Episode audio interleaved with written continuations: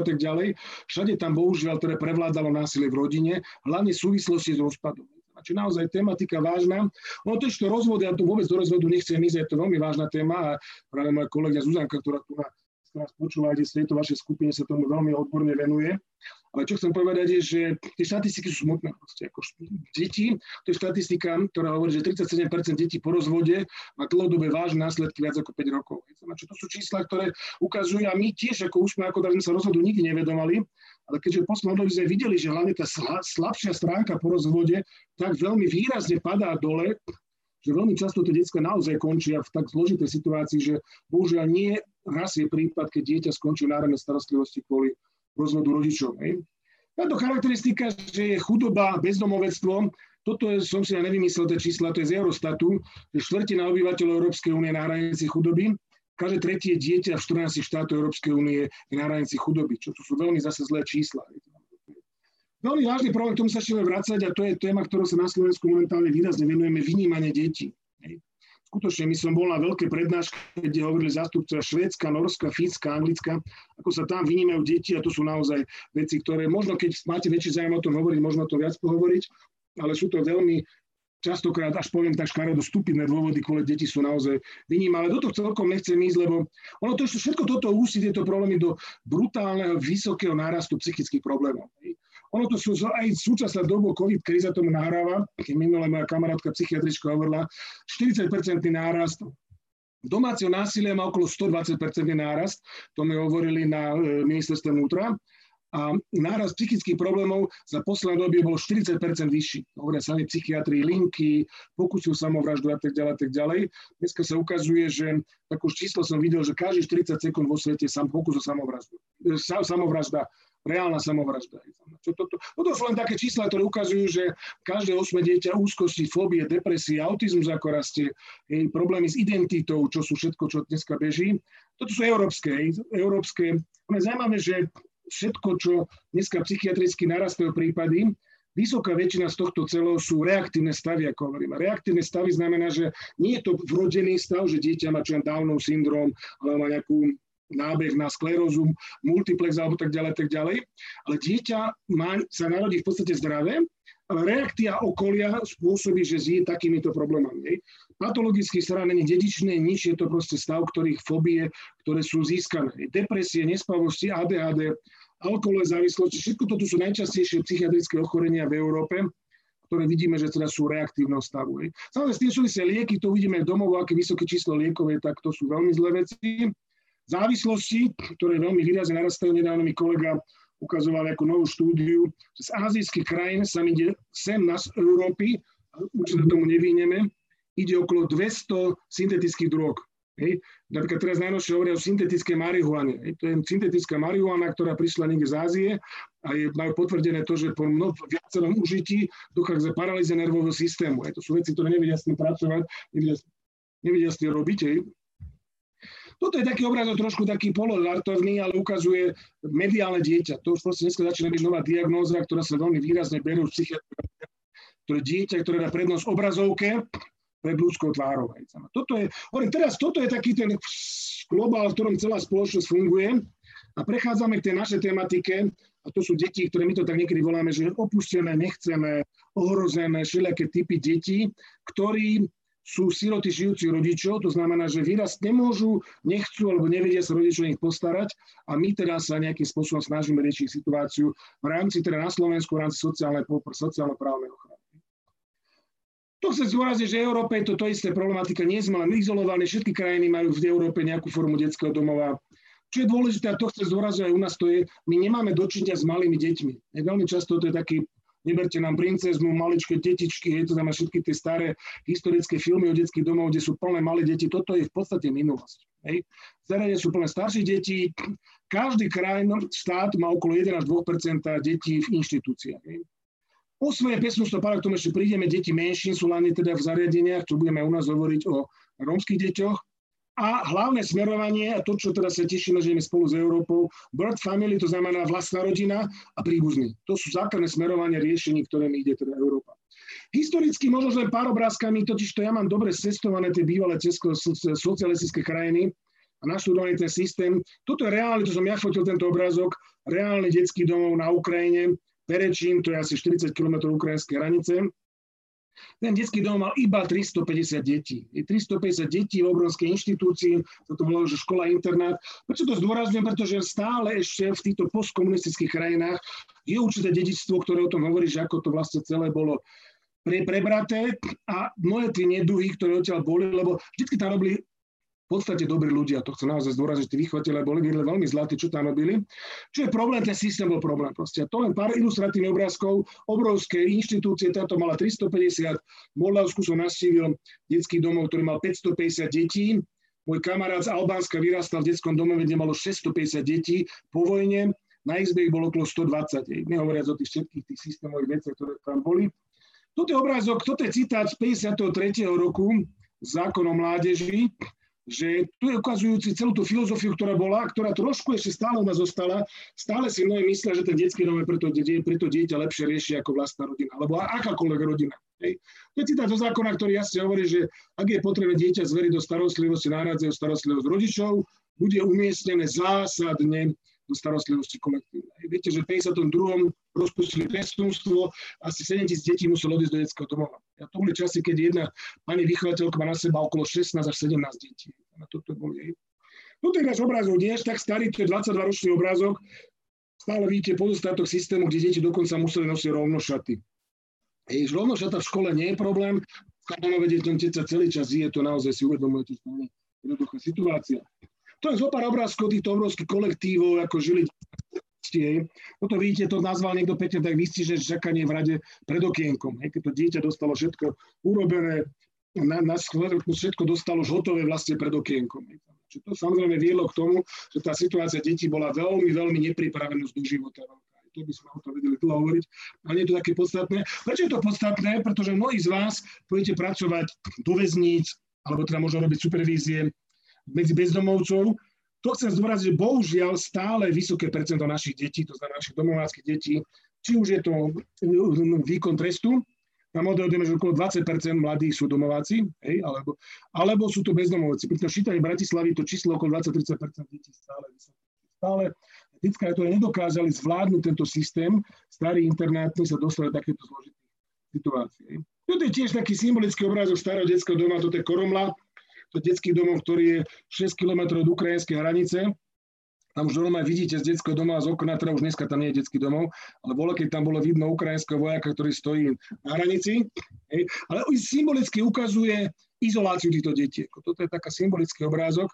A toto je teda, tieto dva obrázky, ja to ukazujem, ukazujem so súhlasom týchto dvoch dievčín, lebo trošku to viac budeme opäť rozoberať v tej psychologickej časti. Toto sú moje dve kamarátky, ktoré vyrástli v detských domovoch. A obidva majú spoločný osud v tom, že hovoria, že my sme super domováčky, lebo moja mama aj babka vyrastla v detskom domove. A to chcem zvoraziť, že naozaj toto je také poučenie z toho minulého obdobia. Najdôležitejšie, že zbabrané rané detstvo, podceňované rané detstvo, vedie k tomu, že deti opakujú chyby svojich rodičov. To je naozaj situácia, konkrétne táto dievčina tu vpravo s tými okulárnymi potepackými.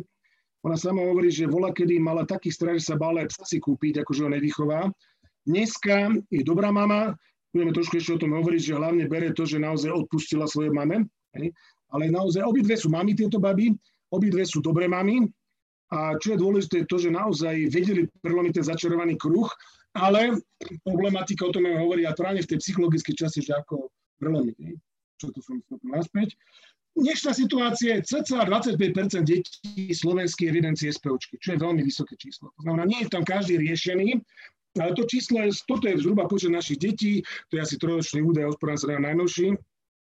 Ale zhruba 1 až 2% detí sú v, v tejto inštitúciálnej starostlivosti a je, čo je podstatné, 25% detí celej populácie je nejakým spôsobom evidovaný, čo je veľmi vysoké číslo. Samozrejme neznamená, že sú riešení, stačí, keď sa človek rozvádza, už sú, bude doživotne to dieťa do 18 evidencií, lebo kolizný opatrovník a tak ďalej.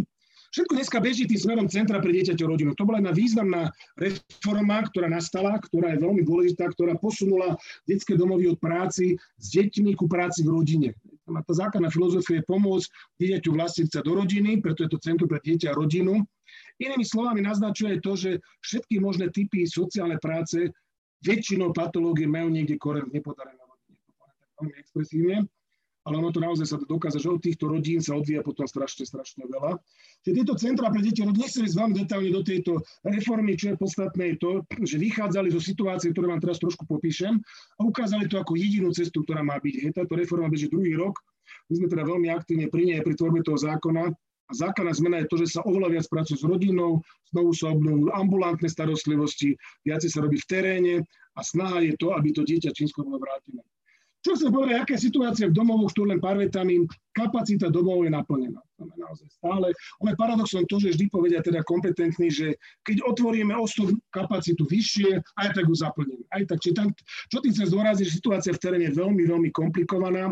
Samozrejme, covidom sa to veľmi zhoršilo, na rovinu povedané, nie, ka, nie každý a možno každý druhý, tretí skutočne nám klopú na naše pobočky úsmev ako dar rodiny, ktoré naozaj nemajú čo jesť. Ako tá situácia je veľmi komplikovaná v teréne a to ešte nenastala zima, čiže tá kapacita ešte možno, bude musieť prekročená, lebo dneska som kolegom jedného z Brajslavského úradu, ktorý tiež hovoril, že to odoberanie detí začína byť veľmi komplikované. Čo chcem povedať náradne, lebo môj má predstav všetko vyriešiť náradné rodičovstvo. Toto je reálna štatistika, to znamená, čo je podstatné, je to, že čo je, napriek tomu, že nárad rodičovstvo je krásne, ja som jeho veľký fanúšik, ktorý sám som to trošku aj vyskúšal, že sme 4 roky boli ako profesionálni rodičia, nie síce náradní, ale je to veľmi podobné, hlavne po tej stránke psychologické s deťmi. Čo chcem povedať je to, že napriek tomu, že nárad rodičovstvo je veľmi krásne, veľmi super, prežíva obrovskú krízu.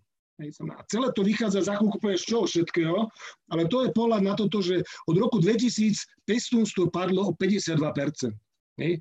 Osvojenie padlo o 35%. To znamená, že čo je zaujímavé, a proste ono to vychádza z toho, ja to poviem tak veľmi škaredo obchodnícky, nestretá sa ponuka a dopyt. Ponuka sú deti staršie, za chvíľku si povieme, aké reálne si deti v domovoch, a dopyt je väčšinou po maličkých, nesúrodenských skupinách, bohužiaľ tak poviem, nejako to niekedy hovoria náradní rodičia, že nie veľmi opálené deti chcú a tak ďalej a tak ďalej. Toto je situácia. Čiže čo tým chcem povedať znovu, a to chcem zdôrazniť, že opäť rodičovstvo je super, treba podporovať, ale netreba čakať, že bude veľkú revolúciu robiť v rámci našich akcií zariadení. Bolo viaceré v histórii pokusy, napríklad detský dom Necpali dlhodobo chcel vytvoriť detský domovú zónu bez detského domova, bohužiaľ sa to nepodarilo. Nepodarilo sa nájsť dostatočné množstvo národných rodičov, ktorí by si zobrali deti k sebe. Reálne, aké sú v domovoch, ktoré opíšem za chvíľočku. Jediné, čo stúpa, to som už viackrát hovoril, je noska. Príbuzný, to vidíte, že už 65% zrástlo od roku 2000. Hej. Tu je zaujímavé, to je taký symbolický trošku obrázok, ale málo kto vie, že zhruba 70% všetkých národných rodičov na Slovensku, znamená pestúnstvo noska, sú príbuzní dieťaťa. To je veľmi dôležité vedieť, lebo to je dôležité východisko, ktoré sa teda, my sa to snažíme potom robiť v rámci tých sile širokej rodiny obrovská. My na to robíme tie stretnutie rodinných kruhov, to nechcem do toho do detailov ísť, ale tie skúsenosti po tých 252 stretnutí širokej rodiny sú naozaj veľmi, veľmi úspešné.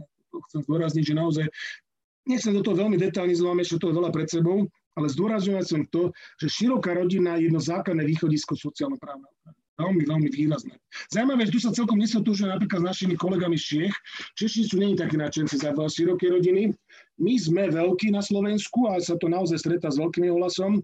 A to nie je teda filozofia len úsma ako dar, ale všeobecne na Slovensku prijatá taká filozofia, že tí príbuzní sú základ Ukazuje sa aj vo svete, že naozaj to široké rodičovstvo, široká rodina je veľké východisko ďalej. Pár čísel, aké sú čísla, to je len ukazuje, to není podstatné, tam sú naše výskumy, ktoré robíme, ktoré sme robili veľa rokov, z ktorých vyšli zaujímavé čísla. Hej. Najdôležitejšie výskum je to, že dieťa má šancu navrátiť do rodiny. Toto boli sledované všetky deti, ktoré boli v detských domovoch. Hej. Až 52% detí by sa mohlo vrátiť, ak ich s rodinami niekto bude pracovať. Hej. To je číslo, toto boli reálne čísla také veľmi nízke. Ale áno, ak sa s tou rodinou bude pracovať, od 2016 to zhruba stabilne panuje to číslo, že až polovica detí sa môže vrátiť, ak s tými rodinami niekto bude pracovať. Toto bolo základ tej reformy, ktorá teraz napreduje na tieto centra pre deti. Toto naozaj bolo zdôraznené ako dobrú reformu. Celkajka vyňatia dieťaťa, tiež tomu chcem len pár vec dorazniť. V druhej časti vám opäť ukážem ten psychologický výskum. Vyňatie dieťaťa je veľmi vážna trauma pre dieťa každom veku, vždycky, všade. Veľmi sa s tým zahrávame, niekedy na Slovensku, chvála Bohu, nie až tak, ale tiež aj tu nás sú niektoré chyby, ktoré sa stali pri vyňatí. Najdôležitejší problém na Slovensku, prečo sa deti vynímajú, je to, že sa, to je tiež len graf, ktorý ukazuje na základe predbežných opatrení, dneska sa to volá neodkladné opatrenie, sa až 67% detí vyníma. Čo je naozaj veľmi zvláštne, že prečo toľko detí musí byť tak rýchlo vynímaných. A to chcem len zdôrazniť, teda to už nejdem zase do detailov. Vynímanie, proces vynímania dieťaťa musí byť veľmi výrazne prehodnotený. Hej, teraz vznikli dve skupiny pracovné, aby ste vedeli, jedna na ústredí a druhú bude za chvíľku menovať pán minister Krajniak, bude menovať skupinu, ktorá bude sa venovať vynímaniu detí, pretože vidíme, že ten proces treba, napriek tomu, že to nie je také zlé v Anglicku, hej, alebo v iných krajinách, hej, ako reálny prípad, ktorý sa naozaj stal. Dieťa, polský emigrant, to bolo v norskej škole, prišlo smutné do školy, dieťa povedalo, že prečo sa je také smutné, povedala mi to dievčatko malej učiteľke, že bohužiaľ moja mamička v Polsku zomiera, mamička, babička, a učiteľka zhodnotila, že dieťa prežíva psychickú traumu, pretože rodičia mu hovoria smutné veci. Deti nemajú vedieť smutné veci, preto to dieťa bolo odobraté. Polskí rodičia, teda tí migranti, mali obrovský problém to dieťa získať naspäť. Čo je teraz dvojtyžňová akcia, ktoré tiež pomáhame jednej mamičke získať v zahraničí, v Anglicku dieťa, deti, malé dieťa pri učení sa chodeniu padlo, trošku nešťastné padlo, čiže malo určitú riadne teda nejakú problém v hlave došlo k paky, nejaký lekár tam bol zahraničný, ktorý okamžite prehlásil, dieťa bolo týrané, samozrejme si nič neoveril, nič nezistil. Dieťa bolo okamžite odobrané matke, ale okamžite za asistentské pozície. Nabehla policia druhému dieťaťu, ktorému absolútne nebolo domov. Rodičia mali obrovský problém sa dostať dieťaťom 3 mesiace. 3 mesiace deti nevideli, dieťa, ktoré malo rok, druhé malo 4 roky, hej, a potom našťastie vďaka intervencii mnohých šikovných právnikov sa podarilo ten prípad preniesť na Slovensko a mohli teda na Slovensku ďalej fungovať. Čo len chcem ukázať, že vynímanie je veľmi vážny proces, ktorý sa treba prehodnocovať. Z nášho výskumu, ktorý vám ešte takú poviem, vyplynulo, že naozaj vyníma aj pre dieťa obrovská trauma v každom veku. Čo týka detí v súčasnej v reálnej národnej starostlivosti, deti, čo sa zúrazí, naozaj sú tam staršie deti. Hej, tu vidíte, že vekový priemer, to z jedno výskumu je 8,87 roka. Znamená zhruba 10 až 12 rokov majú najviac detí v domovoch. Hej, znamená, že tá predstava, ako bola neberte nám princeznu, že detský domov plný malých detí už dávno minulosťou. Proste malé deti sú buď v profirodinách, národných rodinách, teda profirodiny sa do tohto rátu, aby som správne povedal, ale národných rodinách, alebo sa často vracajú rýchlo. Vekový priemer detí dneska je naozaj oveľa vyšší. Hej. Čo je dôležité, že v čase vyniete deti, tu je taký graf, ktorý je veľmi v podstate ročný, hej, ktorý hovorí, že iba 15% detí malo menej ako 4 roky, 85% detí pri vynímaní staršie ako 4 roky. Čo je na jednej strane dobré, že to dieťa má nejaký čas šancu žiť v rodine, hej, to vidíme naozaj. My sme robili také zaujímavé výskum, že sme skúmali sociálnu úspešnosť detí, ktorí išli hneď po narodení. Je tam sme predpokladajú, to už trošku bežne do tej psychológie, že tie deti boli nechcené mamou a deti, ktorí išli neskôr, v 5 rokov a neskôr, tak sme predpokladali, že tá matka ich chcela a potom sa to nejako už zohnojilo a teda už museli ísť do detského domova. A vidíme, keď sme porovnali sociálnu úspešnosť, že až 5 krát vyššia sociálna úspešnosť bola u detí, ktorí išli neskôr do detského domova. Čiže chcem zdôraziť, že naozaj veľmi, veľmi citlivo z toho raného veku a k tomu sa ešte trošku vrátime. Súrodenci, väčšina detí v domovoch má veľké súrodenské skupiny. Je taký smutný rekord, máme 18 detí od jednej matky bolo v detskom domove, Hej, to boli súrodenci na východnom Slovensku, veľmi konkrétna rodina, ale bežný priemer je 4 a viacej. Hej. Iba 10% detí nemá súrodencov, čo jednoznačne vidíte, že pravdepodobne teda napriek tomu, že by sme všetci si to zelali, ale 5 až 6 členú súrodenskú skupinu sa nenájde veľa náhradných rodičov, ktorí by si ich zobrali. Čiže preto je to. Hej. Toto sa len že Joško Haš, to je náš profesor na našej vysokej škole, veľmi múdry človek, ktorý sám hovorí, že kvalitné súrodenské vzťahy môžu zabrániť psychickým poškodeniam detí, ak nefunguje väzba k rodičom. Súrodenská téma je veľmi vážna, budem sa k tomu ešte trošku vrácať. Je. Rómske deti v domovoch cca 60% a vyššie. Toto sú len také, toto je 3 roky stará štatistika, medzi tým teda tých počet rómskych detí stúpol ale tu vidíte, koľko v ktorom kraji je, ale to je tiež teda realita toho, že teda tieto minoritné deti, hlavne teda rómske deti sú v detských domovoch oveľa vyššie zastúpené. Dneska v situácii, ktoré sme, už cca dve tretiny detí má špecifické potreby v domovoch. Čiže zdravé deti už sú na svojich rodinách alebo sú v národných rodinách. To znamená, kto si bere dieťa z doma, už musí rátať s tým, že určitým spôsobom má svoje špecifické potreby alebo nejakú formu posunutia. To je veľmi vážna situácia, toto je štatistika, ktorá je dva roky stará, je až 33% detí domov má stanovenú nejakú psychiatrickú diagnózu. Toto je veľmi vážna situácia. Hlavne to je celé, samozrejme, zdôrazňujem ako lekár, to sú reaktívne stavy, k tomu sa ešte budeme vrácať. A toto číslo, keď si zoberiete, každé tretie dieťa má už reálnu stanovenú diagnózu, a samozrejme tam veľké problémy potom s právaním a tak ďalej, tak ďalej. A sme sa pýtali vychovateľov, že aké vzdelávanie by chceli pre svoj detský domov. A jeden z nich povedal, že teda my by sme si najradšej želali kurzy sebeobrany, viete, len chcem sa tak trošku to zľahčiť, ale povedať, že tá situácia nie je ľahká. Toto je lieky, 29% detí bežia dlhodobo lieky. Je to smutný údaj, viete, že aj médiá sme to trošku teraz napadli v poslednom doby. Nie je to chyba vychovateľov, ale skôr je to chyba systému, ktorý väčšinu prípadov rieši potom liečko liekmi. Siroty, toto je málo údaj, ktorý málo ľudí vie, že iba 2% detí detských domov sú siroty. Toto je veľmi, ešte menej ako 2%. Čiže tiež to, že detský dom je plný smutných očí, ktoré nemajú svojich rodičov, to už je minulosť dávno.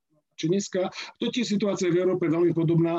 Súvisí s tým, čo som hovoril na začiatku, že deti v domovoch sú reálne, zhruba 17% je polosirota a všetky ostatné majú svojich rodičov. Iba 2%, raz my sme to zistili naživo, keď jedna banka povedala, že ona bude sporiť sporenie životné deti, ktoré sú siroty, my sme také deti nevedeli nájsť. To je ako situácia ukazujúca realitu, ktorú, ktorej sme trošku tak aj často zdôrazňovali.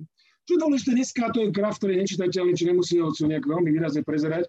Čo je podstatné stále, že dneska je to zelené posledné číslo v poslednom riadku hovorí, že najviac detí odchádza z domov kvôli dovršeniu plnoletosti. Tiež to ukazuje to, že tá práca na osamostatňovaní, práca do života, vstupu do života je veľmi, veľmi dôležitá. To je špeciálna téma, ktorú sa treba venovať. Tí mladí dospelí, lebo tým chcem povedať, mladým dospelým, ktorí odchádzajú do života, je zaujímavé to, Časť z nich sa odchádza vynikajúco. Hej. Naozaj časť z nich sú talenti, zhruba tretina na úsmev ako dar máme zamestnaných, možno 15 mladých dospelých. Veľmi dobre to majú, sú naozaj šikovní. Riejiteľ úsmev ako dar tiež bývalý domovák a tak ďalej, a tak ďalej. Časť z nich to je také malé percento, ale treba na rovinu povedať, časť z nich sú veľmi problémové deti, teda mladí ľudia. Je tým bohužiaľ väčšinou idú na veľmi šikmú plochu. Na najväčšia z nich, a to je práve otázka aj potom sociálne práce, sociálne pracovníkov a útulkov, je závislá od toho, koho stretnú. Keď stretnú šikovných ľudí, sa chytia, dobre fungujú a tak ďalej, tak ďalej. Keď stretnú špekulantov, tak potom bohužiaľ sa najú na často kriminálne dráhy, často na veľmi problémové veci. Hej.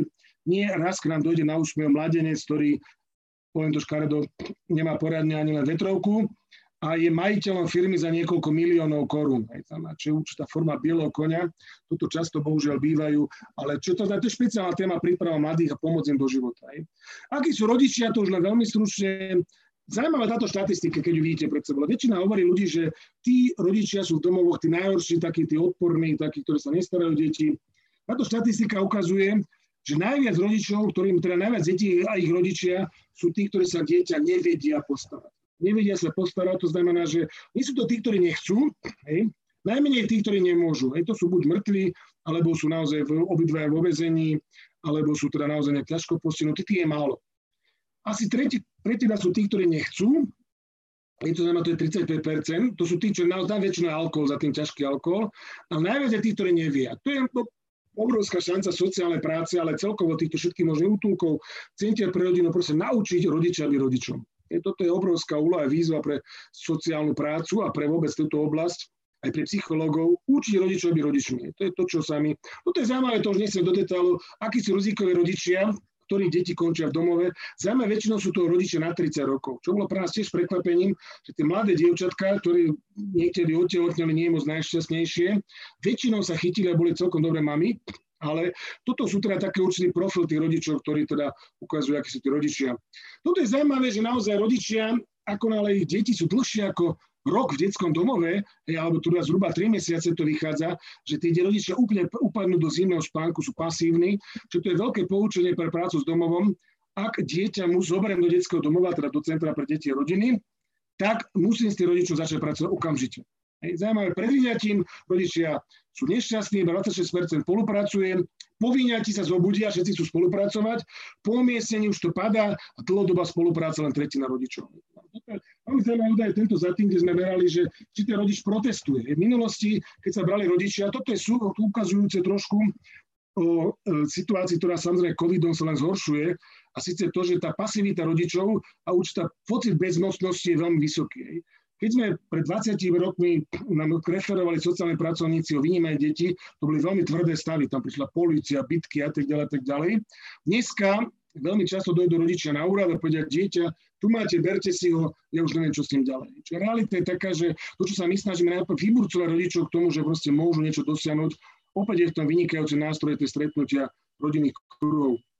Čiže to je taká smutná štatistika, že až 11% detí, ktoré sú v domovoch, ich mama bola tiež v detskom domove. To je špeciálna téma, to je také, tie, také, tie, my to voláme niekedy také dedičnosti tejto oblasti, to je samozrejme nie je práva dedičnosť, ale keď dieťa končí v domove a jej mama bola v domove, tam si videli, keď ešte babka a tak ďalej, tak ďalej. Čo je samostatná téma, k tomu sa vrátime viac tej psychologickej časti. Samozrejme, špeciálne sa dotýka rómskych rodín, ako s nimi pracovať. Mnohé projekty sú vynikajúce, čo robia. Zaujímavé, že najúspešnejšie projekty rómske na Slovensku momentálne sú spojené väčšinou s cirkvou ako naozaj grekokatolická rómska misia, to, čo na východe a tak ďalej, tak ďalej, sú mimoriadne úspešné projekty, ktoré dlhodobo menia životy, ale väčšinou je tam viera v tom nejako zakomponovaná to keď vidíte tie projekty, doporučujeme všetkých navštíviť na východe, sú to veľmi dobré projekty, ktoré, ale samozrejme, treba povedať, náhradná starostlivosť sa nepohne, ak sa nezačne intenzívne robiť s rómskymi rodinami. Keď sa nezačne riešiť bývanie, sociálny systém a celý tohto celého, lebo zase to je tak, ako reálne sa dá povedať, že od revolúcie sa s Rómami veľa neurobilo. To sa tam naozaj, tá téma je, pilotné projekty fungujú pekne, hej, ako dôrazne napríklad tento grekokatolický, sú aj iné samozrejme, ale, ale tá reálna politika voči Rómom sa v podstate zhoršuje stále. Šanca návratu je dôležité, to som už ukazoval, že čo sme robili, mali prekvapení, kde sme štatisticky nejak hodnocovali, či ten rodič ohrozuje dieťa alebo nie. Prekvapenie pre nás bolo, že iba 10% rodičov ohrozujú naozaj svoje deti, to je ako také naozaj deti týrané, tým ubližované. A to, čo bolo najzaujímavejšie, je, že iba 2% detí odmietali kontakt s rodičmi. Znamená, že naozaj iba 2% detí nechceli svojich rodičov kontaktovať. Tu som už hovoril, tá šanca návratu je vysoká. Čiže tuto prídeme k tej prvej časti, že ešte posledná teda k tej, tej prvej časti sú, keď ideme hovoriť o vzťahoch, o väzbách, a dneska naozaj zdôrazňujem, že tá teória vzťahová je kľúčová vôbec preto, aby dieťa mohlo v budúcnosti fungovať.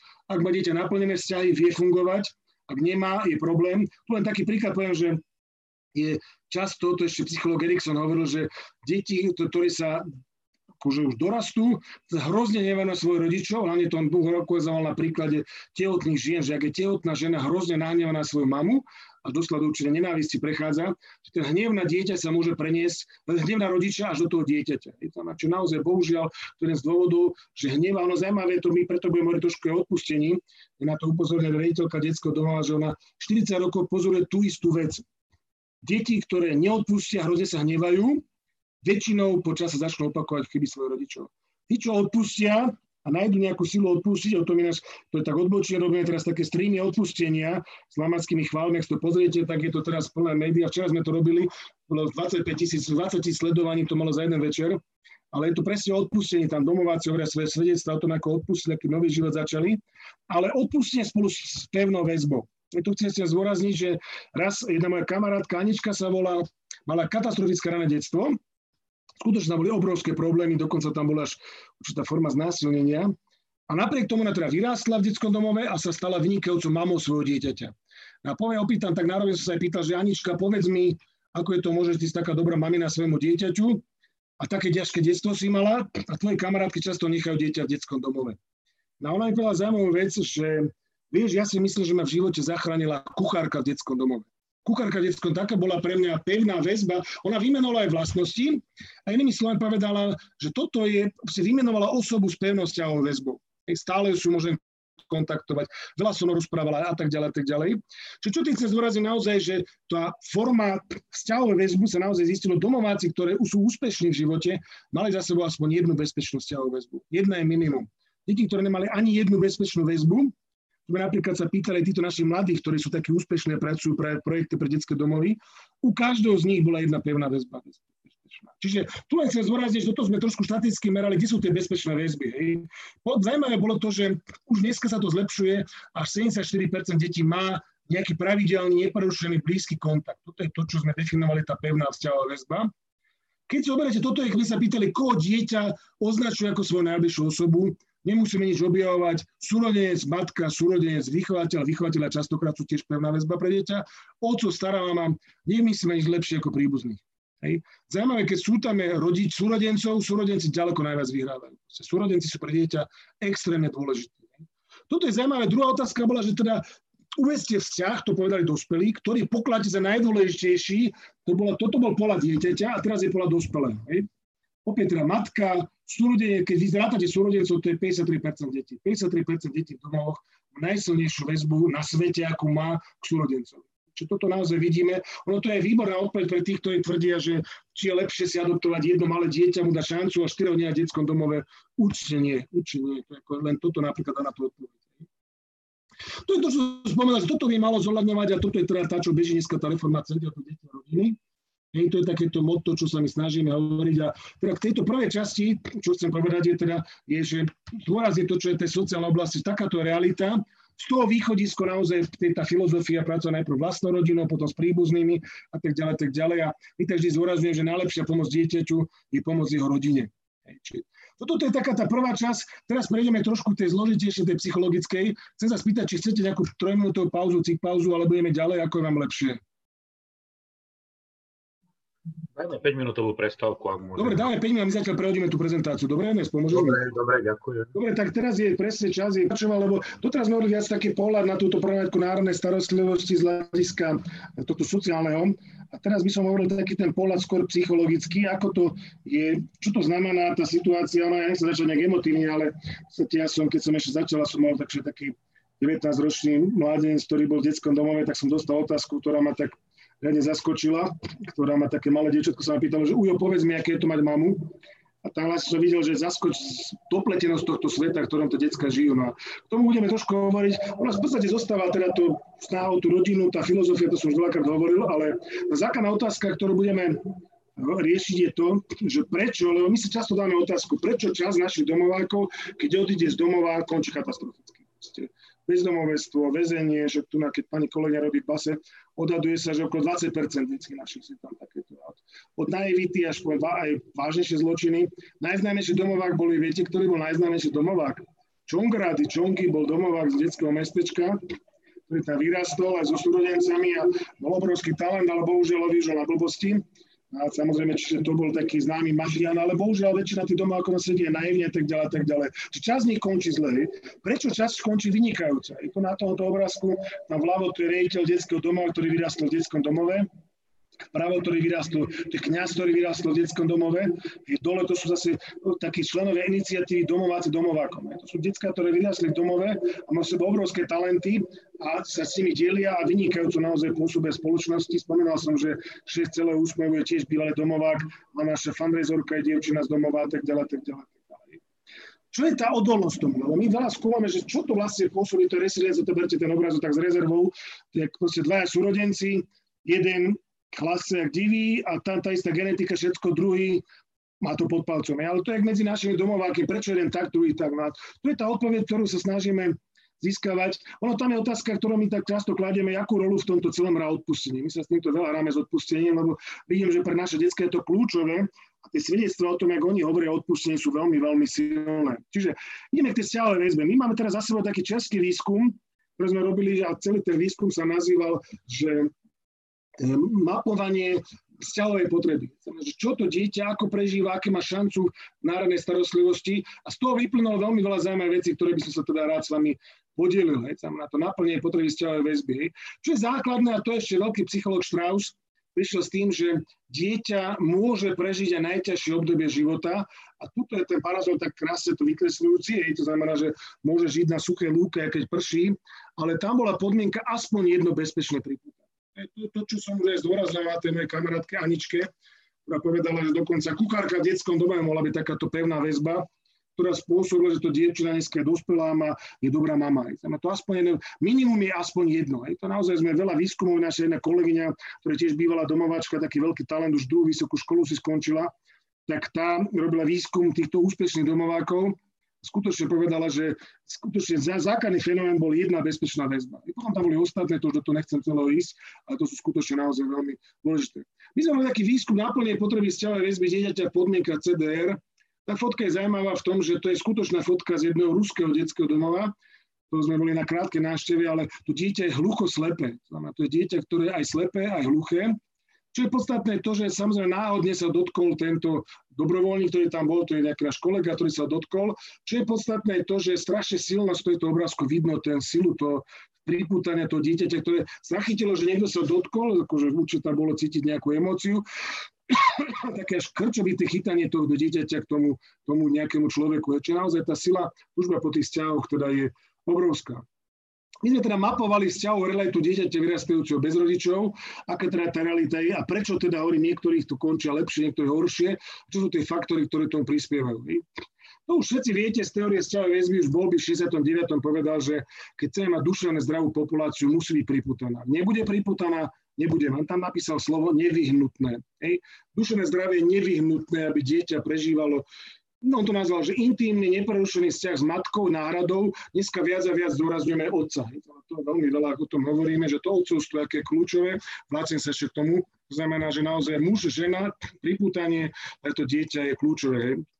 Ono to, čo, prečo ten vzťah, ešte, keď začneme tak jemne, trošku vám môžem povedať tak ako z takých tých našich, čo sme sa my dozvedeli a čo tak radi o tom hovoríme, je to, že Vzťah je nutný, v podstate to ukázalo, to vypravili viacerí vlastne z vývinu človeka ukázal sa ako rozhodujúci, pretože deti, ktoré mali vzťahy, vedeli prežiť, ktoré nemali, hej, ktoré nevedeli prežiť v histórii, hej, tej džungli a všelikade sa ľudstvo pohybovalo. Ľudia, ktorí boli bez vzťahov, nevedeli celkom fungovať, lebo samozrejme to ohrozenie bolo obrovské. Nebezpečenstvo číhajúce jednotlivcov bolo vždycky horšie, ako keď sa v skupinách, samozrejme z tých skupín sa vyformovala tá základná bunka, čo je rodina. Hej. Čo je dôležité, jeden nemecký profesor, teraz mi vypadlo jeho meno, Heidelbergu robil štúdie, že ako živočichy, keďže to nebezpečenstvo je také dôležité hodnotiť správanie živočichov pri nebezpečenstve, on hodnotil živočichy podľa toho, ako správajú v prípade nebezpečenstva. A teda on hlavne hodnotil cicavce. Rozdelili do troch skupín. Prvá skupina boli hniezdenci, ale hniezdenci, to sú tam vľavo, to sú cicavci, samozrejme vtáci nie sú cicavci, ale to sú vlastne živočichy, ktoré zalezú do určitého konkrétneho hniezda, brlohu, priestoru, malá liška zaleže a tak ďalej, pes zaleze do budy a tak ďalej a tak ďalej. S tým, že nie je rozhodujúce, či v tej brlohu alebo v tom hniezde je s nejakou strýkom, tetkou, babkou, ale podstatné, že je schovaný. Behavci, to je tá druhá skupina vpravo, sú tí, ktorí utekajú pred nebezpečenstvom. Ten útek pred nebezpečenstvom je pre nich rozhodujúci. Opäť nie je dôležité, či, či uteka s babkou, s tríkom, so susedom, ale to, že utečie. Na nás ľudí, a teda niektoré cicavci zaradili medzi tzv. nosencov. Hej. To znamená to, že my hľadáme bezpečie, emocionálnu stabilitu. Hej. A za chvíľku vysvetlím, prečo to naozaj to bezpečie a dimensionálna stabilita je taká kľúčová dokonca aj pre vývon mozgu. Tu je ten Hazenstein sa volá, to bol Nemec.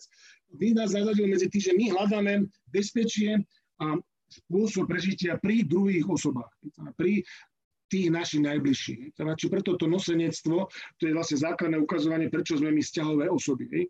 Zaujímavé, že aj tento, túto tabulku všetci poznáte, 100 rokov známa, ktorá hovorí veľmi zaujímavú vec, že vlastne ako nále má človek naplnené biologické potreby, potrebuje prejsť na druhé poschodie a tam je potreba bezpečia a istoty. A tu sa už malo hovoriť, to je základná potreba, ktorú vieme naplniť len vzťahmi u ľudí. Potrebu bezpečia a istoty.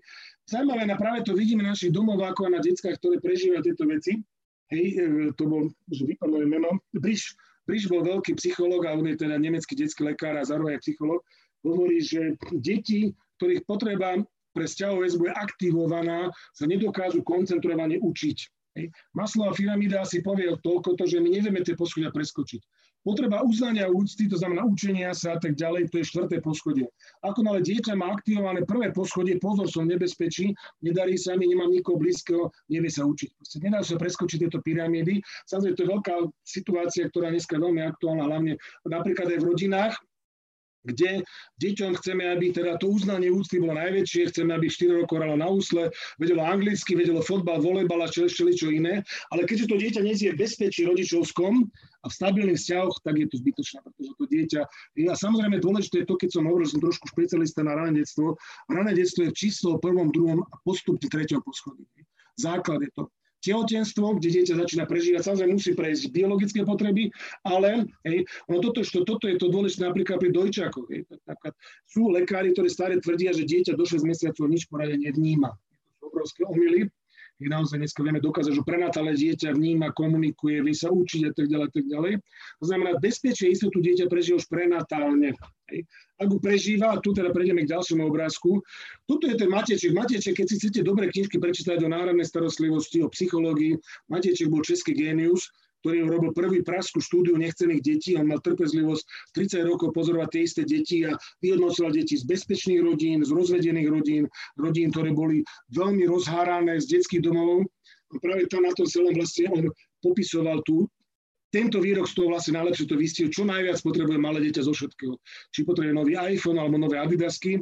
Jednoznačne povedal, že najviac istotu vo vzťahoch.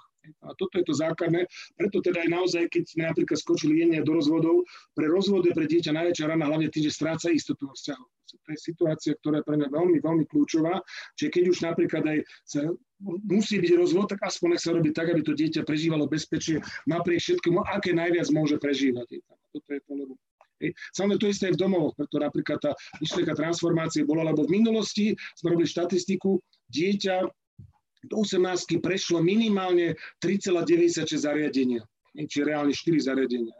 V Rusku to bolo dokonca 7 zariadení, teda v Sovietskom zväze, ktoré dieťa prešlo do, do 18 rokov, čiže u nás 4, v Rusku 8 krát malo pretrhnuté všetky vzťahové väzby.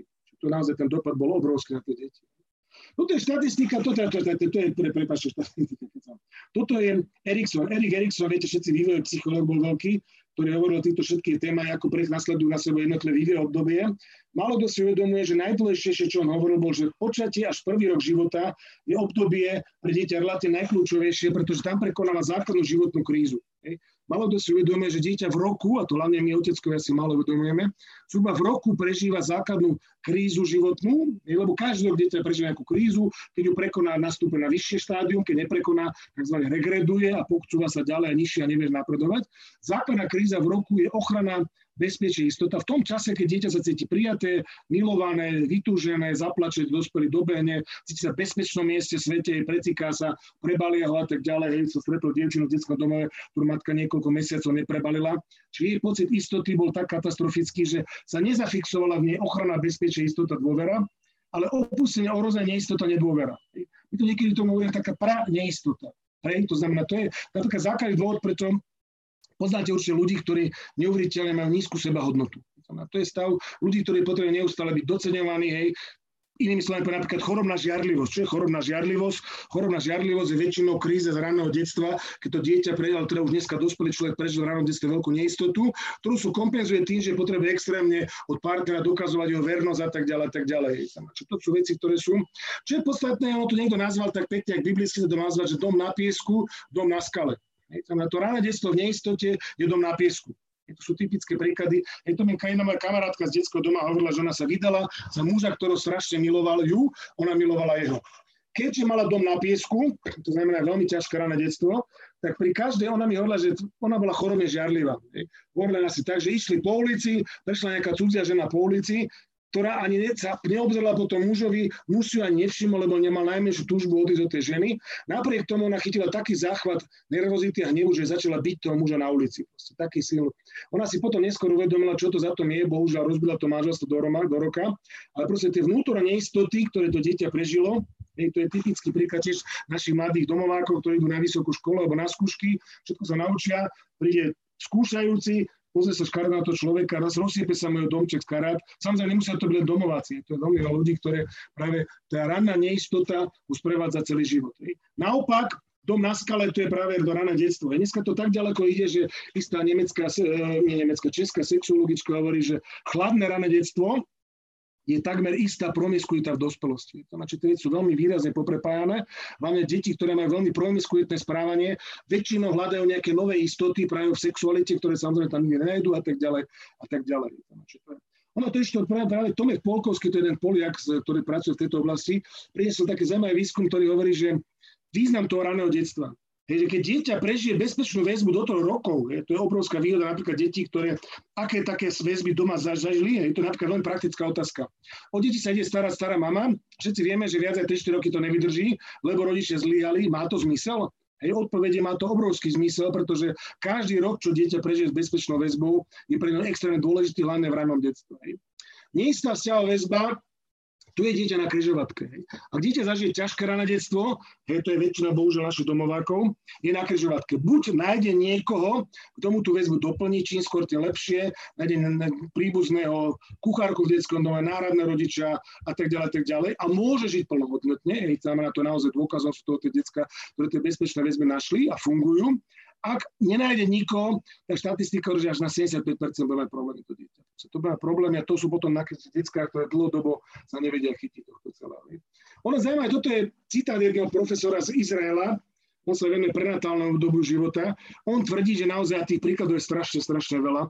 Dieťa, tieto emocionálne, to, že dieťa prenatálne vie mnohé veci robiť, už sa dávno vedelo. Hej. Hudbu vníma, vníma napríklad, vie sa učiť niektoré veci. Na, naozaj dieťa vníma vzťahy. To je naozaj pre, prekračenie vzťahu. Hej, mama spieva uspávanky, potom keď sa narodí dieťa na ne reaguje a tak ďalej, a tak ďalej vníma vzťah s otcom. Hej. Tiež známe je to, že dieťa už, mám dokonca také ultrazvukové videá, ktoré hovoria o tom, že dieťa reaguje na hľadu otca. Hej. Znamená dokonca už také videá, ktoré, keď otec hladká dieťa po maternici, tak dieťa sa vnútri približí k tomu miestu a tak ďalej. A tak ďalej. Znamená, dieťa naozaj žije silný emocionálny život. Hej.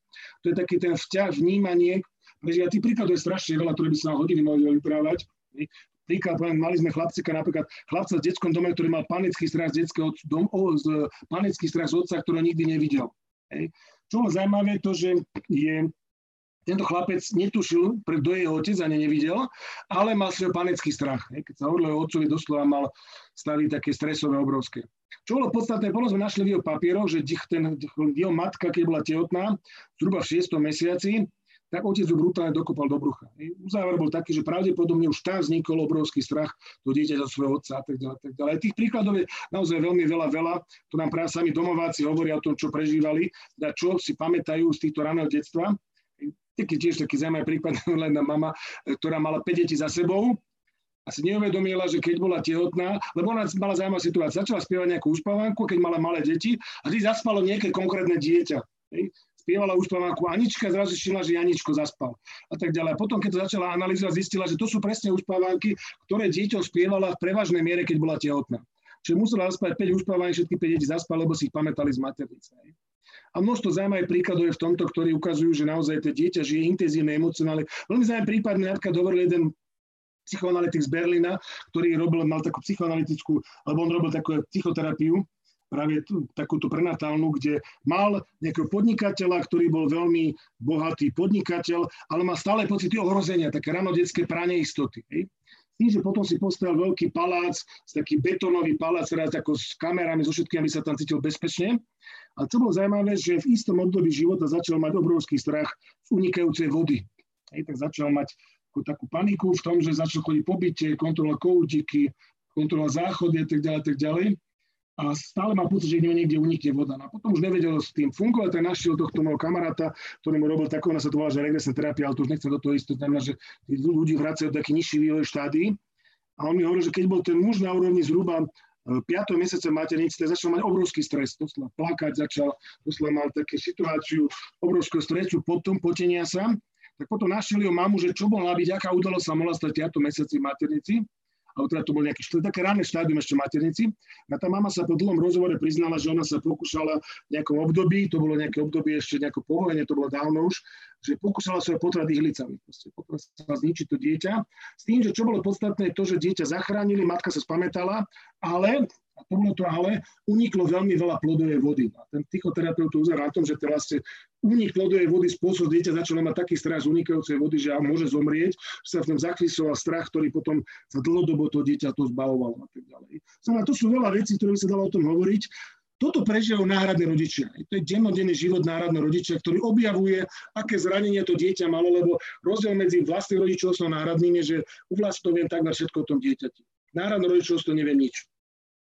Príklad poviem taký už nie je síce ranodetský až úplne, ale zhruba boli národní rodičia niekde v parku, dieťa tam mali 5-ročné dieťa. To 5-ročné dieťa bolo medzi národnými rodičmi, ale také stretnutie tam a jeden si národný rodič zapálil cigaretu, čo sa samozrejme pri deťoch zapáliť cigareta nemá, ale keďže to bolo v parku, tak to nebola až taká katastrofa. No ale reakcia jedného toho dieťaťa, toho 5 bola taká, že panický beh utiekol to dieťa, až večer policia našla. Proste obrovský strach toho dieťaťa samozrejme tí rodičov a rodičia zistili, čo, prečo to detsko tak uniklo panicky. No ono sa priznalo, teda už to svoje rečo vyjadrilo, že keď malo 3 roky išlo do detského domova, tak nejaký sociálny pracovník povedal, že iš preto do detského domova, lebo tvoja mama veľmi veľa fajčila. Hej. A to dieťatko si svoje hlavičke spojilo to, že keď sa stala, 3 roky som mal, prišla, mama fajčila, prišla obrovská tragédia, zrazu si niekto zapálil, znovu príde obrovská tragédia a musím ujsť. Hej. Čo to len sa zúraziť, naozaj úloha, samozrejme, psychiatrov, lekárov, detských pedagógov je to, že objaví tieto zranenia, ak sú treba. Lebo niekedy to nie treba. Keď to zranenie minulosťou, už nemusíme opravovať. Ale ak treba, tak treba ju objaviť. To sú celé terapie vzťahové väzby a tak ďalej. V čom je problém, že to dieťa nevie prežívať vzťahy, má obrovské strachy, bojí sa červenej farby a tak ďalej, tak ďalej. To sú veci. A tieto majú väčšinou korene v maternici. V maternici a ranom detstve. To chcem zdôrazniť. Nie je často celkom zdôrazňovať, rozoberať, ale má to veľmi výrazný vplyv. Tento môj kamarát z Izraela tvrdí, že dieťa, toto není dokázané, to len teória, ju rád reprodukujem, lebo tiež si to myslím, ale neviem to tiež dokázať. Dieťa má emocionálne spomienky, lebo čo sa zdôrazní, máme racionálne a emocionálne spomienky. Hej. Racionálne sa volajú tzv. Že implicit, explicitné. Explicitné sú tie, keď príklad poviem, dojdem do skúšky a spomeniem si na skúšku racionálnou spomienkou. V tej chvíli chrlím dátumy, dátumy chrlím, e, dôkazy, všetky racionálne veci. Keď si na skúsku spomeniem touto implicitnou alebo emocionálnou pamäťou, tak sa rozplačem, nahnevám, znovu prežívam emóciu. To znamená, znovu sa vraciam k tomu, čo som prežíval v tom čase emocionálne.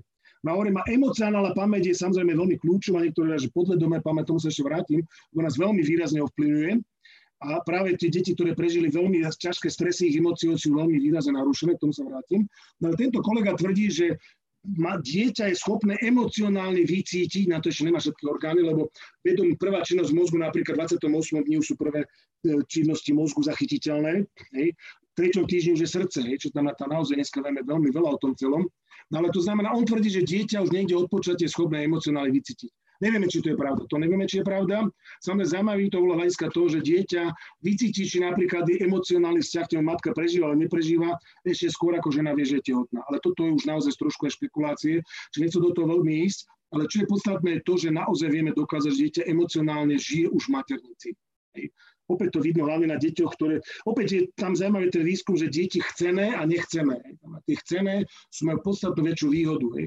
Ono to ešte tie už som spomínal, že tie ozdravujúce vzťahy sa ukázalo, že základná resiliencia, odolnosť týchto našich detí je práve v týchto vzťahoch. Majú vzťahy, bezpečný vzťah muža, ženu sa posúva veľmi výrazne dopredu, ak nemajú problém. To je, to je tiež nejaké len porovnanie, keď len jednou vetou porovnanie práve toho vzťahu mužského, ženského, Hej, tá kombinácia je pre dieťa úplne ideálna.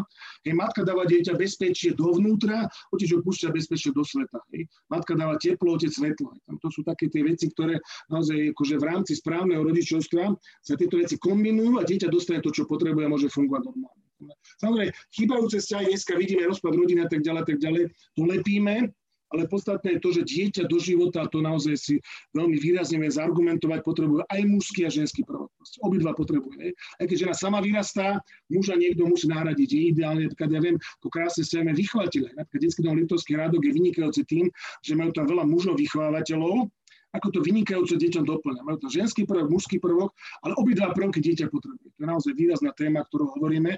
Je to už do toho vôbec nechcem zabrdať, ale to je napríklad jeden z dôvodov, prečo my na sme proti adopciám napríklad homosexuálnym. To sú veľmi ťažká téma, vôbec o tom zabrdať, ale dieťaťu chr chýba jeden prvok, ale to nechcem toto sa púšťať, keď sa má niekto čas, môže sa na, na záver tomu venovať, ale teda my sme naozaj výrazne zástancami to, že dieťa potrebuje obidva prvky. Aj neúplný prvok, ktorý k tomuto vedie, je správny. Žena, ktorá je sama, ale má dieťa dobrého, čo nám príbuzného trénera tak ďalej, tak ďalej. To je trošku je ťažšia téma, ktorú tu nechce veľmi krátko času zabrdať. K mozgu. Mozog, čo chcem povedať, že naozaj málo kto dneska, teda tie poznatky sa veľmi zvyšujú, ale malo sa vie o tom, ako vzťahov väzba ovplyvňuje naše mozgové správanie. Celé to vychádza z toho, že my sme geneticky dostali nejaký potenciál mozgový. Tá genetika je tá veľmi silná. Ale ako to sa to vytvorí, na to je v prostredí bezpečia. To, to, to, je, to je také dieťa, potrebuje akoby ponoriť mozog do nejakej takej teplej, bezpečnej tekutiny, aby sa mohol optimálne rozvinúť. Hej. Tá teplá, bezpečná tekutina sa nazýva emocionálna stabilita. Na emocionálna stabilita vieme, dieťa, ktoré je emocionálne stabilné, to znamená prežíva silné vzťahy s deťmi, s svojimi blízkymi, môže optimálne rozvinúť svoj mozog. Dieťa, ktoré je v strese, stres znamená pre dieťa čokoľvek. Hej. Samozrejme existuje normálny stres, ktorý je v poriadku a ktorý všetci prežívame, aj tehotné ženy, aj všetci prežívajú normálny stres. Normálny stres je taký, neprekračujú hranicu buď veľmi vysokej intenzity, alebo nie je dlhodobý. Hej. Dneska hovorím o tzv. toxickom strese. Toxický stres pre deti je obrovsky nebezpečný, pretože buď je veľmi, veľmi intenzívny, alebo trvá dlho. Hej. Príklad poviem, žijem vedľa leva v klietke. Hej. Buď ten lev vyletí na mňa, to je ten toxický stres najťažší, pretože lev je vedľa mňa, alebo ja žijem vedľa leva v klietke a síce je jedna ten zámok na, tom klietke, na tej klietke, ale ten zámok môže kedykoľvek padnúť. To znamená, že ja stále žijem s pocitom, že ten lev ma môže kedykoľvek zožrať. Aj keď som ešte stále bezpečí, ale to bezpečie je tak minimálne, tak stresované, to sa volá toxický stres. Toxický stres spôsobuje to, že dieťa sa dlhodobo všetky hladiny hormónov, všetko sa mu zdvíha, nerová aktivita a to dieťa nemôže dojsť do optimálneho stavu mozgového. Áno, to naozaj chcem zdôrazniť je, to na čo dneska známe to, že naša základ našej nervovej činnosti sú synaptické spojenia. Synaptické spojenia znamená to, že sa mi vytvárajú z mojich obrovských, máme niekoľko triliónov nervových buniek v hlave, hej, a z tých sa mi vytvárajú cez synaptické spojenia dráhy. Každé dieťa, napríklad malička sa k nemu skláňa, sa vytvorí dráha komunikačná, prvý raz je to reflex, je to je 100 tisícatý krát sa mu to dieťa, tak sa vytvorí dráha nervová. A dneska vieme, to je dôležité povedať, že 98% našich synaptických spojení sa vytvorí do 3. roku života neuroplasticita končí v 3. roku života. Preto je to obdobie tak strašne kľúčové. A to, čo je najdôležitejšie povedať, to je zaujímavý obrázok, si to dávať ako hádanku, douhádne, koľko sa dieťaťu od druhého mesiaca po počatí až po druhý rok po narodení vytvorí každú sekundu v hlave týchto synaptických spojení. Každú sekundu sa nám vytvorí v hlave, teda dieťaťu od druhého mesiaca po počatí až po druhý rok po narodení. Nebudem vás napínať, je to presne 1,8 milióna synaptov. Každú sekundu sa dieťaťu vytvorí v hlave. To je optimálny vývin. Hej, z toho vzniká mozgový až taký, že tam je pretlak synaps, ktoré potom tie podstatné, ktoré používam, prežijú, tie podstatné, nepodstatné zaniknú a tak ďalej, pruning a tak ďalej sa pretvoria tie silnejšie. Nech sa do toho celé ísť, lebo to je veľmi komplikované, ale chcem jednu vec povedať. Dieťa, ktoré žije v bezpečí vzťahovom, má optimálny vývoj synaptických spojení optimálny vývoj mozgu ten vývoj mozgu je najkľúčovejší do 3. roku života. Vtedy končí neuroplasticita, nastáva zaliatie mozgu do šedej hmoty mozgovej, do gliových buniek. Tým pádom ten mozog po 3. roku života sa už oveľa ťažšie formuje. Najťažšie sa formuje potom ešte dospelosti. Preto samozrejme, čo je dobrá správa pre všetkých, dá sa všetko napraviť. Do istej miery sa dá všetko napraviť. Hej, dôkazom tohoto som čítal takú štúdiu o deťoch, ktoré vyrástli v katastrofických pomodmienkach rumúnskych sirotincov a v druhom roku boli adoptované do milujúcich rodín. Podľa tá štúdia do 6. roku tie deti viac menej ten vývod dobehli. Čo to je dobrá správa aj pre tie deti, čo žili v veľmi ťažkých pomeroch. Hej, tam samozrejme niektoré veci sú už veľmi ťažko dobíjajú, vývojové, mozgové, ale čo chcem povedať, že 3. roku života končí tento plastický vývin, hej, preto je napríklad tak správne tá teória profesionálneho rodičovstva, teda prax, že deti do 6 rokov vyrastajú už len v profi rodinách, čo je vynikajúce tým pádom ten optimálny vývin tam môže vzniknúť. Toto je zaujímavý obrazok, ktorý nikto nechce veriť, že to je pravda, ale to je naozaj pravda. Obidve tieto deti majú 3 roky, to je sken ich mozgu. Hej. Tri roky majú obidve, obidve boli zdravé, obidve mali normálnu výživu, jedno bolo normálne vychované v normálnom plnom prostredí, druhé bolo extrémne negle, to znamená extrémne zanedbané. To znamená, to vidíte to, že naozaj toto znamená, že až takto ďaleko ide emocionalita a vzťahy až voči mozgu. Čo chcem zdôraziť to, to sa málo o tom hovorí, málo sa to podceňuje, že samozrejme všetci vnímajú, že emocionalita je dôležitá a málo kto si uvedomuje, že emocionalita je kľúčová, až dokonca, ak sa hovorí, zavratáva sa do nášho tela to je taká, o tom sa ešte trošku vrátime. Hej, emócia, rozum, to je len symbolický obrázok, hej, tie emócie naozaj sú oveľa, oveľa dôležitejšie. Dneska hovoria, že cez emocionálny mozog ovládame vlastne, že my našim rozumom ovládame menej ako dve, sú optimisti, ktoré tvoria 10% mozgu, pesimisti, ktoré 2% mozgu. My vieme ovládať 2% až 10% nášho mozgu, všetko ostatné sú podvedomé procesy, ktoré bežia mimo našej vôle, väčšinou napojené emócie. Toto je takéto dôležité povedať. Čo tým chcem povedať je to, že my každé dieťa má tieto procesy implicitné, to znamená tie emocionálne až do 90% a má tie racionálne explicitné. To znamená, niektorí hovoria, že podvedomie, vedomie, pamäť srdca, rozumu. Prečo to celé zdôrazňujem? Lebo ono to funguje asi takto. A toto je, toto je jediná vec, ktorú je strašne dôležité pochopiť v mysle našich detí. Ja poviem príklad. My máme mozgy, ten racionálny a ten emocionálny. Poviem príklad. I stojím na ulici a letí na mňa auto. Hej. Môj mozog začne zareagovať, moje zmysly, oči vidia, dajú alarm do mozgu a teraz v mozgu sa stane poplach. A mozgu je tzv. jedna taká súčasť, ktorá sa volá amygdala, tu v strede napísané, rozhoduje o tom, že či tento vzruch pôjde do môjho vedomého mozgu alebo podvedomého.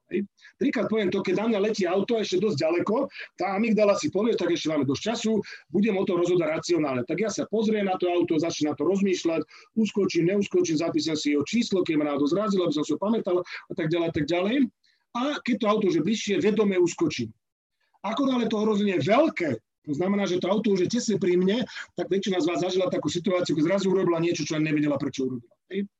Emocionálne zareagovala, odskočí, nevie ako. Hej. Amygdala povie, hop, tu už len tvoj rozum nemá dosť času na to celé, okamžite bezíme do emócie a emócia reaguje. Hej. Príklad poviem iný emocionálne ranené deti, napríklad týraní. Hej. Napríklad jedna dievčina, ten známy sa taký príklad hovorila, že ona mala obrovský problém, že o tretie ráno sa vždy zobudila a nevedela spať a nevie absolútne prečo. Potom začali analyzovať svoj život a potom zistila, že 3 hodiny ráno bol spúšťač, emocionálny spúšťač, ktorý hovoril o tom, že o 3 ráno sa spomínam tak škaredo vracali ožratý otec doma a robil z doma neporiadok. To znamená, že jej sa hodiny emocionálne zabezpečili, že 3 hodiny ráno je doba, keď musím byť v vrcholnom strese, bo pozor, príde otec, bude musieť utekať, bude musieť skričať, bude musieť bežať, neviem, čo ako sa brániť. Samozrejme, otec odišiel, ale emocionálne zrúb zostal. Toto sa zdôrazniť, že to je práve problematika týraných detí, detí, ktoré mali veľmi vysoké stresy, toxické stresy. Hej, to je príklad, to, príklad poviem taký, že ide napríklad dieťa, totiž to, inak iným slovom to poviem, deti, ktoré mali veľa emocionálnych zlých skúseností, majú tzv. spúšťače. Spúšťač je udalosť, ktorá mu niečo pripomenie. Najsilnejšie spúšťače sú vzťahové. On zbadá otca, zbadá mamu, zbadá niekoho. A to znamená, čo chcem povedať, to, že tým, že zažili veľa stresov v minulosti, ich racionálny mozog je veľmi výrazne obmedzené jeho činnosť. Hej? A deti tieto reagujú totálne emocionálne. Je to to isté, ako poviem, dieťa, hej, príklad poviem veľmi zaujímavý, mali sme jedno takého sponzora, ktorý nám zamestnával detská, ktoré odišli z detských domovov. Hej? A povedal mi, že raz riešil zaujímavú situáciu. Zamestal sa o nej jeden domov, ktorý bol šikovný, zlatý, múdry, len fungoval výborne. Jeden deň sa mu tam zjavil vzdialený bratranec. Hej. Obrovský stres pre to dieťa, emocionálna udalosť. V tej chvíli jeho racionálny mozog prestal fungovať. On zbadal toho bratranca, on s ním odišiel, spotka si, či on robil niekde tam z pregálu, odišiel, už nikto viac ho nevidel. Ten, ten, preto mi volal ten podnikateľ, že má nový problém, že chce mu poslať výplatu, nemá kam. Hej, pretože ten účet sa zrušil a on už nemá kamu poslať ten výplatu. To znamená, čo tým chcem povedať, že jeho emocionálny mozog tak silne zareagoval na ten spúšťač, čo bol vo forme bratranca, kde mi pani hovorila, že jej dieťa sa nikdy nedotklo tlčíku na meso. Hej, upratovalo kuchyňu, všetko upratalo, iba tlčík na sebe meso špinavý, od mesa ho nehala tam. Tak sa pýtala, prečo tak je. S tým, že ona to mala našťastie už v racionálnej pamäti, v tej, ktorú si vie vypovedať, bolo zaujímavé, že my si máme tzv. detskú amnéziu. Väčšina z nás si vôbec nepamätá, čo bolo v ranom detstve, iba emocionálne. To, je to, je to dôležité. Ono taký paradox, že najdôležitejšie osoby v našom živote boli v ranom detstve a ty si vôbec nepamätáme. Hej, ale pamätáme si emocionálne. Keď stretnem človeka, hej, stretnem svoju babku, ktorou som sa dlho nevidel, to není racionálne, si zdôvodňujem, že to moja babka a tak ďalej. To je emócia, ktorá okamžite vyletí z nás. Hej, to znamená osoby, to je napríklad spomienka na učiteľku v ranom detstve, hej, z nejakej školky a tak ďalej. To znamená, ja len vyciťujem z nej niečo také. Hej, to znamená, čo chcem tým povedať, je to, že naozaj tie emocionálne vnemy sú hlavne z ráno detstva nevy, nevy, racionálne nevysvetliteľné. Preto napríklad to dievčina, ona sa našťastie pamätala, dokonca ten tlčík na meso, hej, s tým, že povedala, že vieš, tlčík na meso je zbraň, ktorou môj otec naháňal mamu. Hej, to znamená, s krvavým tlčíkom na meso nádal mamu. Pre sa to stalo spúšťačom niečo tak odporného, že odmietla sa dotknúť tlčíka na meso.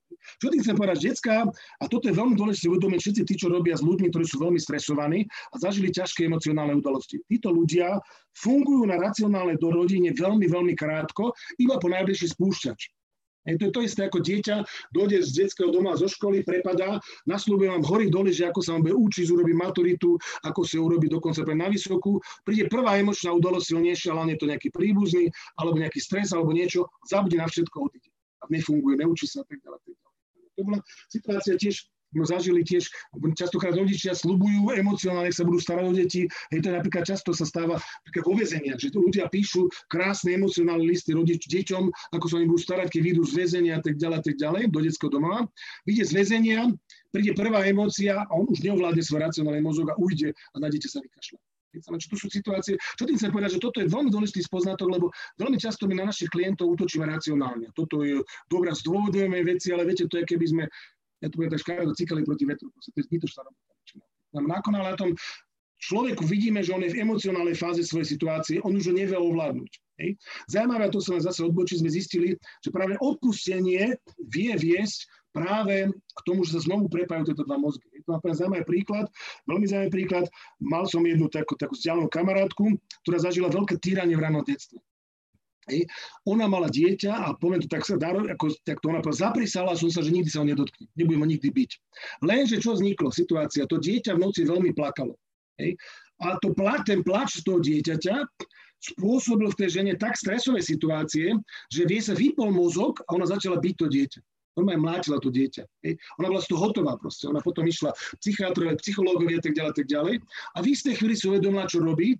Zaujímavé, že ona sama o tom hovorí, samozrejme psychiatrická pomoc, ale hlavne odpustenie. Ona ako nále odpustila svojej mame, v tej chvíli, ako keby sa znovu mozog nejako reštartoval a ona prestala byť to dieťa. Ona sama hovorí to svojakú udalosť, znamená, ktorá sa naozaj stala a ktorá teda hovorí o tom, že jak tie emócie ako nevyr, vyrovnané emócie z minulosti, ak s nami môžu veľmi hýbať. A to je dôležité, že emócie našich klientov, detí, rodín sú v stave veľmi často pohotovosti, ktorá je zvýšená. Je to ich prach, stres práv prahový stres sa tomu hovorí, je veľmi nízko. Hej. Normálny človek, poviem príklad, sa zlakne, keď na ňu vyskočí veľký pes, keď sa človek zlakne malého psa, všetci sa smejeme. Hej. A ľudia, ktorí mali veľký stres minulosti, napríklad do niekde hryzol pes, už bada malého psa, už má obrovský stres toho celého. No ten prach stresu má každý niekde inde. Čím viac človek emocionálne má problém, tým nižší má ten stres. Hej, to je dôvod napríklad obrovských hádok z manželstva a tak ďalej, niekedy kvôli úplne hlúpostiam. A tu súvisí práve s týmito témami týchto emocionálnych stresov. To sú nové teórie, ktoré sú ešte není veľmi rozprávané. Hej, a veľa sa o tom teraz diskutuje, ale veľmi často zistí, že práve tie spúšťače spôsobujú to, že náš emocionálny mozog je natoľko nezávislý od nášho racionálneho, že nevieme ovládať. Tých spôsobov, ako znovu prepojiť, to je veľa, a k tomu sa ešte vrátime. To je tá amygdala. Proste ona tu na niekde v strede začne blbnúť a my v tej chvíli všetko hádžeme do tej emocionálnej roviny. To samozrejme berte len veľmi ilustratívne ten obrazok. A v tej chvíli ten mozog prestane nám racionálne fungovať. Proste on, ja keby, viete, to keby ste nejakého človeka z amokom myšli presvedčiť, aby menej byl toho, koho bije. Viete, to nemá zmysel, proste človek nepočúva vás. To je, Dneska to, to tieto choré emócie, niekedy to môže, že bolavé srdce. To je zaujímavé, že dneska choré emócie nemajú len deti z domovov, alebo teda, ktorých často nemajú choré, ale celá spoločnosť to vidíme. Vidíme, že to proste stresy v ranom detstve, stresy sústavné, stresy, ktoré prežívame, nám fungujú tak, že naše emócie sú tak rozhárané, to bolavé srdce, o ktorom hovorí, začína byť vážny problém. Čo je zaujímavé, to sa zdôrazní, že jedna psychiatrička priniesla štatistiky, že dneska študujeme, prečo sme tak chorí, prečo máme toľko tých reaktívnych stavov. Je, pretože dneska napríklad na psychiatrii ustupujú tie klasické psychiatrické ochorenia, to som trošku na úvode hovoril, schizofrénie, demencie. Idú respektíve nie, že ustupujú, stále sú rovnaké. To, čo stúpa, sú reaktívne stavy. Reaktívny stav často znamená psychosomatika. To znamená to, že moje nemocná duša, moje emócie ničia moje telo. Hej. Štatistika, ktorá hovorí, že až 80% chorób má psychosomatický podklad, je veľmi významná a samozrejme vážna. Napríklad z onkológie veľa štúdí posledných hovorí, nie je to samozrejme jediný dôvod onkologických ochorení, veľa štúdí hovorí o tom, že naozaj onkologické ochorenia majú silný emocionálny podtext. Že tam sú aj emócie. Napríklad príklad toho, že emócie fungujú v detstve, napríklad bolo taký, že v ránom detstve, teda aj v maternici, narodilo sa jednej žene dieťa, ktoré e, po pôrode začalo mať silné krvácanie, zúza zomrelo. Hej. Robila sa pitva, našli, viete, čo je stresový vred? Stresový vred znamená, že keď ja mám veľký stres, tak moje veľké emócie prenesú do môjho žalúdku a ja tam mám vredy. To sú tzv. stresové vredy. U tohto dieťaťa našli stresové vredy na žalúdku, ktoré samozrejme dieťa nemalo stres, ale matka mala veľmi veľké partnerské problémy. Stres dieťa, matky sa preniesol až do dieťaťa, až do jej žalúdku, to dieťa malo stresové vredy. To je reálny príklad.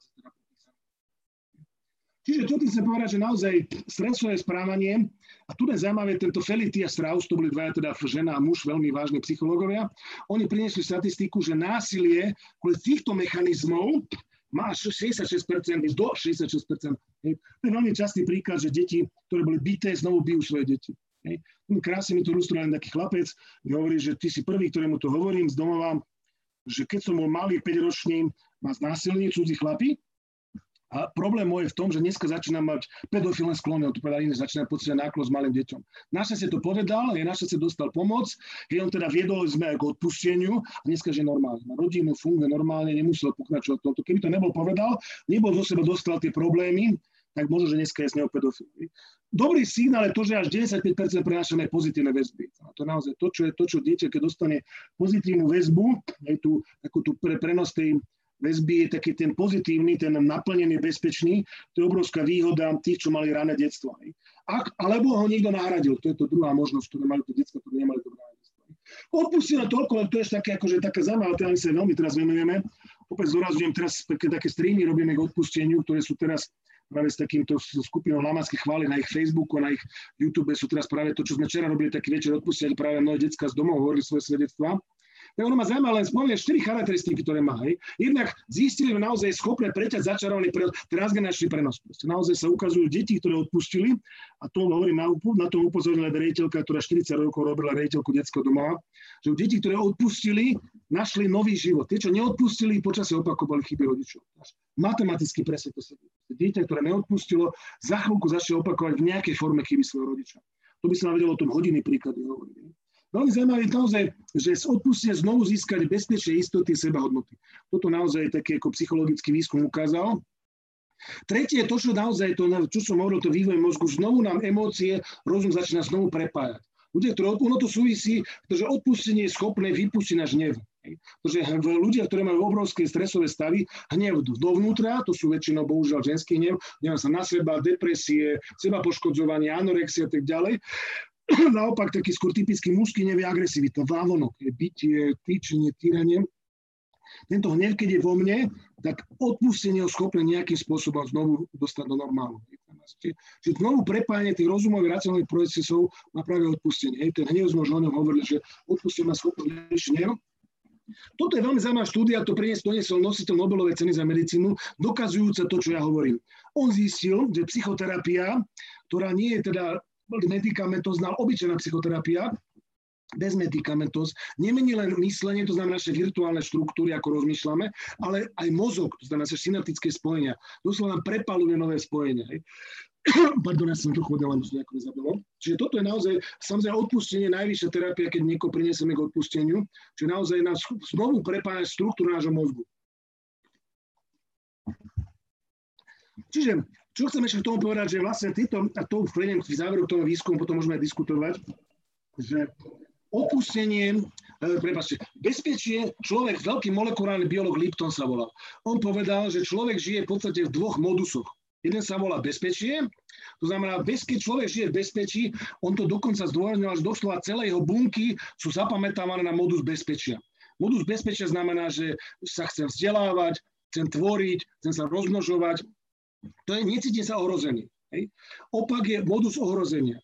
On to dokáže napríklad na tom, že sú typy ľudí, ktorí napríklad v nejakom obdobie života hlazovali a dneska sa celý život prežierajú. Škaredo. Hej. Znamená, to sú typy ľudí, ktorí napríklad veľmi často je to v Afrike. V Afrike v oblastiach je obrovská obezita, práve v oblastiach, kde je veľmi veľa hladu. Nie je to tým, že by to bolo nejako, ľudia sa prežerali z nejakej pažravosti, ale ich ohrozenie je tak silné v tých bunkách zakodované, že dlhodobo dostanú do stavu, že potrebujú veľa jesť lebo boja sa, že zajtra už nebude. To som videl zase na domováko častokrát, že detská, čo došli z ťažkých pomerov, doslova kompenzovali ten pocit ohrozenia tým, že kompenzovali všetky tieto veci. Čiže áno, chcem zúraziť to, že tento molekulárny biolog Lipton hovoril, že žijeme v bezpečí alebo v ohrození. Ak sme v bezpečí, Spomínam, ak sme v bezpečí, rastieme, rozmnožujeme sa, vzdelávame sa, učíme sa, ochran, tedy, hej, vtedy sa cítime v bezpečí v ochrane. Naopak, ak sme v ohrození, na náš modusy sa stáva, že nechceme sa učiť, chceme byť čo najviac, viac, akože to sú napríklad typickí mladí, ktorí sa strašne to na stenách chlapke, dojete do detských izby detského doma vidíte na stenách samých svalovcov, samých kungfu, bojovníkov a tak ďalej, viete, to dieťa sa cíti ohrozené. Ono si zvonkajškom kompenzuje potom tie pocity ohrozenia. Hej. Čiže keď to dieťa žije v bezpečí a žije v takém, tak preto sa rozvíja, rastie, hej, a sa mu rozvíja mozog, všetko optimálne, jemu sa dlhodobo, krásne to nazval Dostojevský už pred 200 rokmi, že milujem, keď som zašpinil, lebo keby som bol čistý, miloval a každý, to je tí deti, ktoré prežívajú bezpodmienečnú lásku. To je tá bezpodmienečná láska znamená, že v dobrom aj v zlom som milované dieťa. Dieťa, ktoré toto zažíva ideálne od otca mamy, neideálne, ale reálne napríklad od babky, od vychovateľky, od kuchárky, od ocikoho, toto dieťa sa mu dlhodobo fixuje tzv. bezpečná vzťahová väzba. Bezpečná vzťahová väzba, ktorá je charakterizovaná vždy pri náruč, tak to je to najdôležitejšie, čo dieťa môže dostať v ranom detstve. Smutné bolo to, že v detských domovoch sme robili ten výskum, našli sme len 5% detí, ktoré dlhodobo vykazovali bezpečie. Iba 5% detí. Hej. Oni to ešte, tu ste môžete prečítať, že majú nízke skore dimenzia, že sa veľa majú pozitívne sebahodnotu, majú pozitívny vzťah druhým, majú pocit toho, že teda svet je bezpečné miesto. Takýchto deti sme našli bohužiaľ v týchto našich zariadeniach. Opäť nie je to chyba vychovateľov, nie je to chyba, proste je to chyba ich života, ktorá sa stala proste. Iba 5% detí. Je to samozrejme obrovské pole na pôsobenie, vzťahové väzby a tak ďalej, a tak ďalej. S tým, že teda tu sme hovorili, že teda dieťa sa dostane do stresu, alebo to, teda, to je normálny, bežný stres, lebo častokrát, keď mám takéto prednášky, sa pýtajú tehotná žena, že ja som sa minule pohádala s manželom, bude moje dieťa to je Bežný stres nevadí, bežný stres naopak, to dieťa vrúcuje do určitých seba, napríklad e, lepšej e, imunitného systému a tak ďalej. Bežný stres je v poriadku. Stres toxický, to je ten, bude veľmi, veľmi silný, zautočí nám na medveď hej, a tak ďalej, tak ďalej, nápadne ma tlupa s kínedou, to je tzv. toxický stres, alebo nie je až tak strašne silný, ale dlhodobý. Hej. Aj veľmi dlhodobý stres, napríklad ja žijem hej, niekde v rámci nejakého hľadovania, nemám síce úplný hlas, ale stále neviem, či budem na druhý deň mať jedlo. Je to toxický stres. Toxický stres najviac u dieťaťa spôsobuje rodinné konflikty, to je to najdôležitejšie. Hej. Rodinné konflikty, všetky výskumy ukazujú, že najdôležitejší, najvážnejší toxický stres dieťa tam sú konflikty, ale neprijatie vzájomné v rodine. To, čo my zistujeme, a prečo sa tomu ideme dosť dlhodobo venovať, je odlúčenie od rodiča. Odlúčenie od rodiča je pre dieťa veľmi vysoký toxický stres. A ako som spomínal, iba v 10% to dieťa relatívne privíta, že odíde od rodiča, lebo oni ho skutočne rozhozoval. To znamená, to je to, že... To je to, že toxický stres spôsobuje seba ochranu. A toto je dôležité, že detská prechádza do seba ochrany. Hej? Na veci hovoria o tom, že existujú také tri spôsoby. Ono to, že tie detská to nazývajú stratégia prežitia. Hej? Ja som to tento pojem objavil v Afrike. Keď sme cez naše misijné projekty sa u nás bol skúšať študentov v Afrike, a veľmi ma prekvapilo, že každá ich skoro druhá diplomovka mala také zaujímavé slovné spojenie, že strategy of survival v angličtine, stratégia prežitia. Hej? Tam napríklad popisovali Černocha, ktorý sa naschval nechať nakaziť ajcom, lebo keď sa nakazil ajcom, tak on mal bezplatnú zdravotnú starostlivosť a jeho deti mali jedno teplé jedno. Čiže on si vyvolil takúto stratégiu prežitia. Toto sú samozrejme absurdity, u nás je to už nie taký známy pojem, ale stratégia prežitia je väčšinou podvedomý boj za prežitie. Ono sa to trošku bere, tu sú traja chlapci domova, ktorí prežívajú teda tri stratégie prežitia.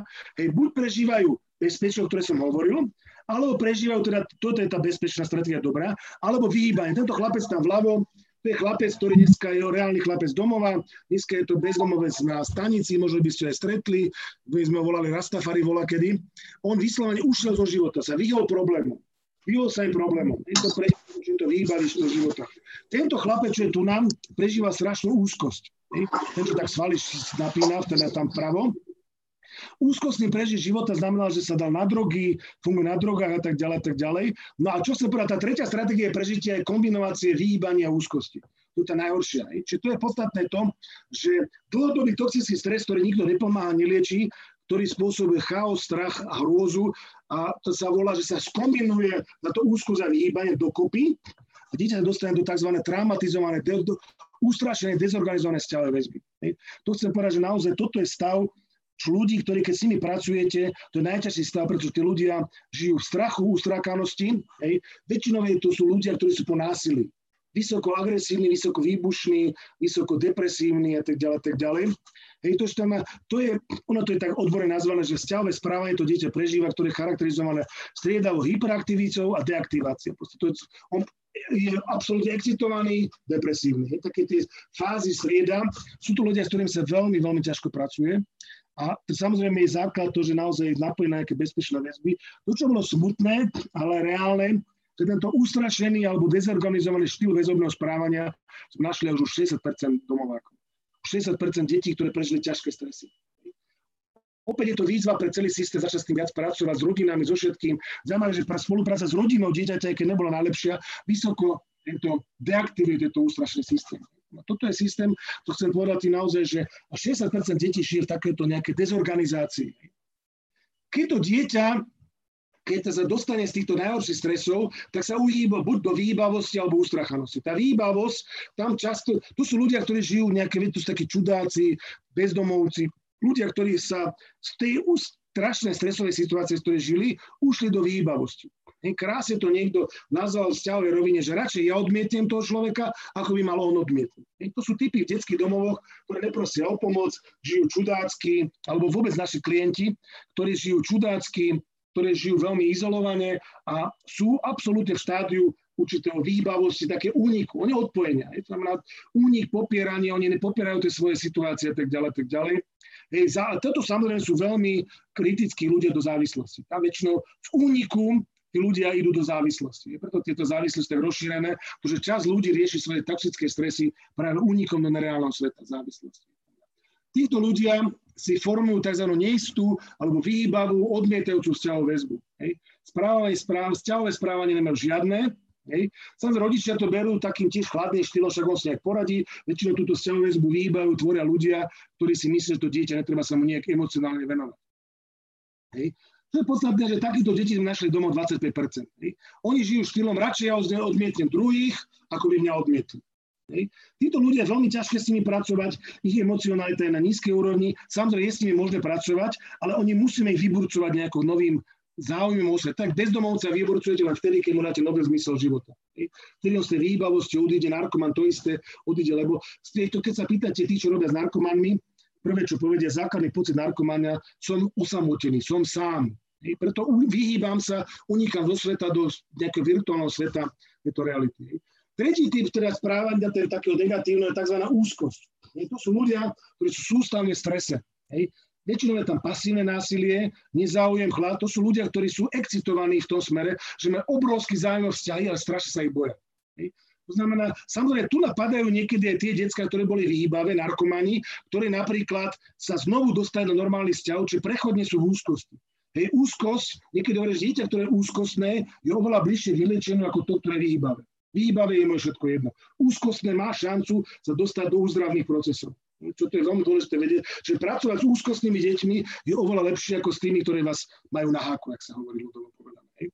To znamená, viem tam veľmi veľké citové napätie, hnev, znovu sú tam určité výbuchy hnevu a tak ďalej, ale to dieťa prežíva teda obrovskú úzkosť. Hej. Táto nízka, úzkostná, zapletená, rozdvojená, príliš sa zaoberujúca väzba, hej, to znamená, samozrejme, väčšinou to býva napríklad u rodičov, ktorí žijú v chaose.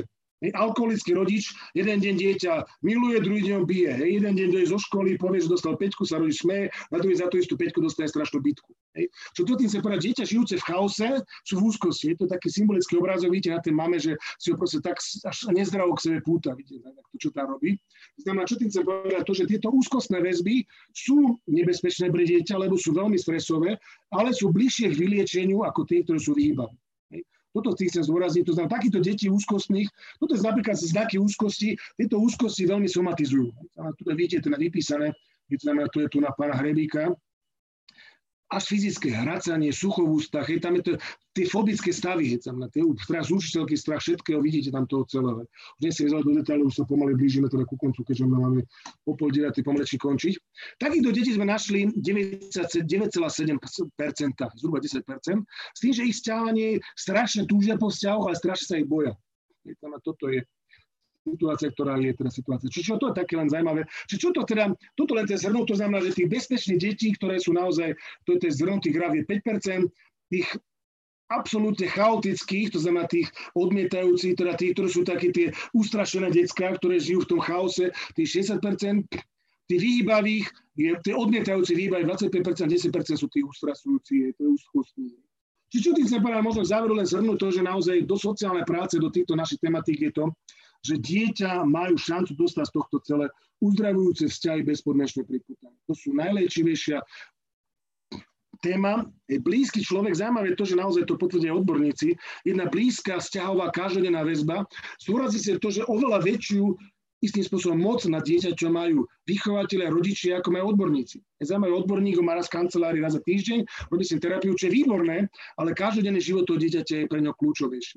To znamená, preto treba naozaj rodičov vybuzovať, aby boli oni terapeutmi, oni rodičmi, tie nové smery sú terapeutické rodičovstvo a tak ďalej, tak ďalej.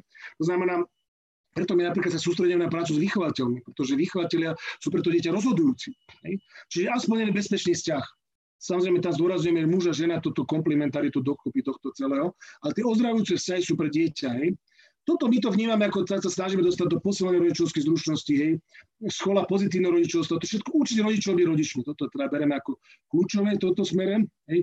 Dlhodobé sprevádzanie, to, to je tiež dôležitý bod, ktorý sa snaží do praxe potom previesť, že tieto veci sa nedajú vyriešiť za rok, hej. Hovoria múdri ľudia, to, čo sa kazilo, čo je rok, napravuje sa dva roky. Dvojnásobný čas napravujeme to, čo sa kazilo. Hej, ak tam neznikne, samozrejme ako veriaci človek hovorí, že niekedy sa naozaj stanú veľmi významné také uzdravenia, ktoré sú naozaj zvláštne, hej, to naozaj vedecky ťažko vysvetliteľné, som ich videl, keď sa to dieťa z ťažkých traum dostala, čo je pod vplyvom modlitby do stavu, ktorý, ale to už nechcem to zúrazňovať, lebo to je skôr otázka už viery. Hej, vedecky poviem takto, že to dlhodobé sprevádzanie je nutné, to tie deti skutočne niektoré tie, väčšinou sa ťahajú z toho dvojnásobný počet hodín alebo dvojnásobný počet času, ako sa to celé kazilo. Hej. To široké rodine som spomínal, naozaj to široká uzdravovacia moc rodiny je strašne, strašne kľúčová.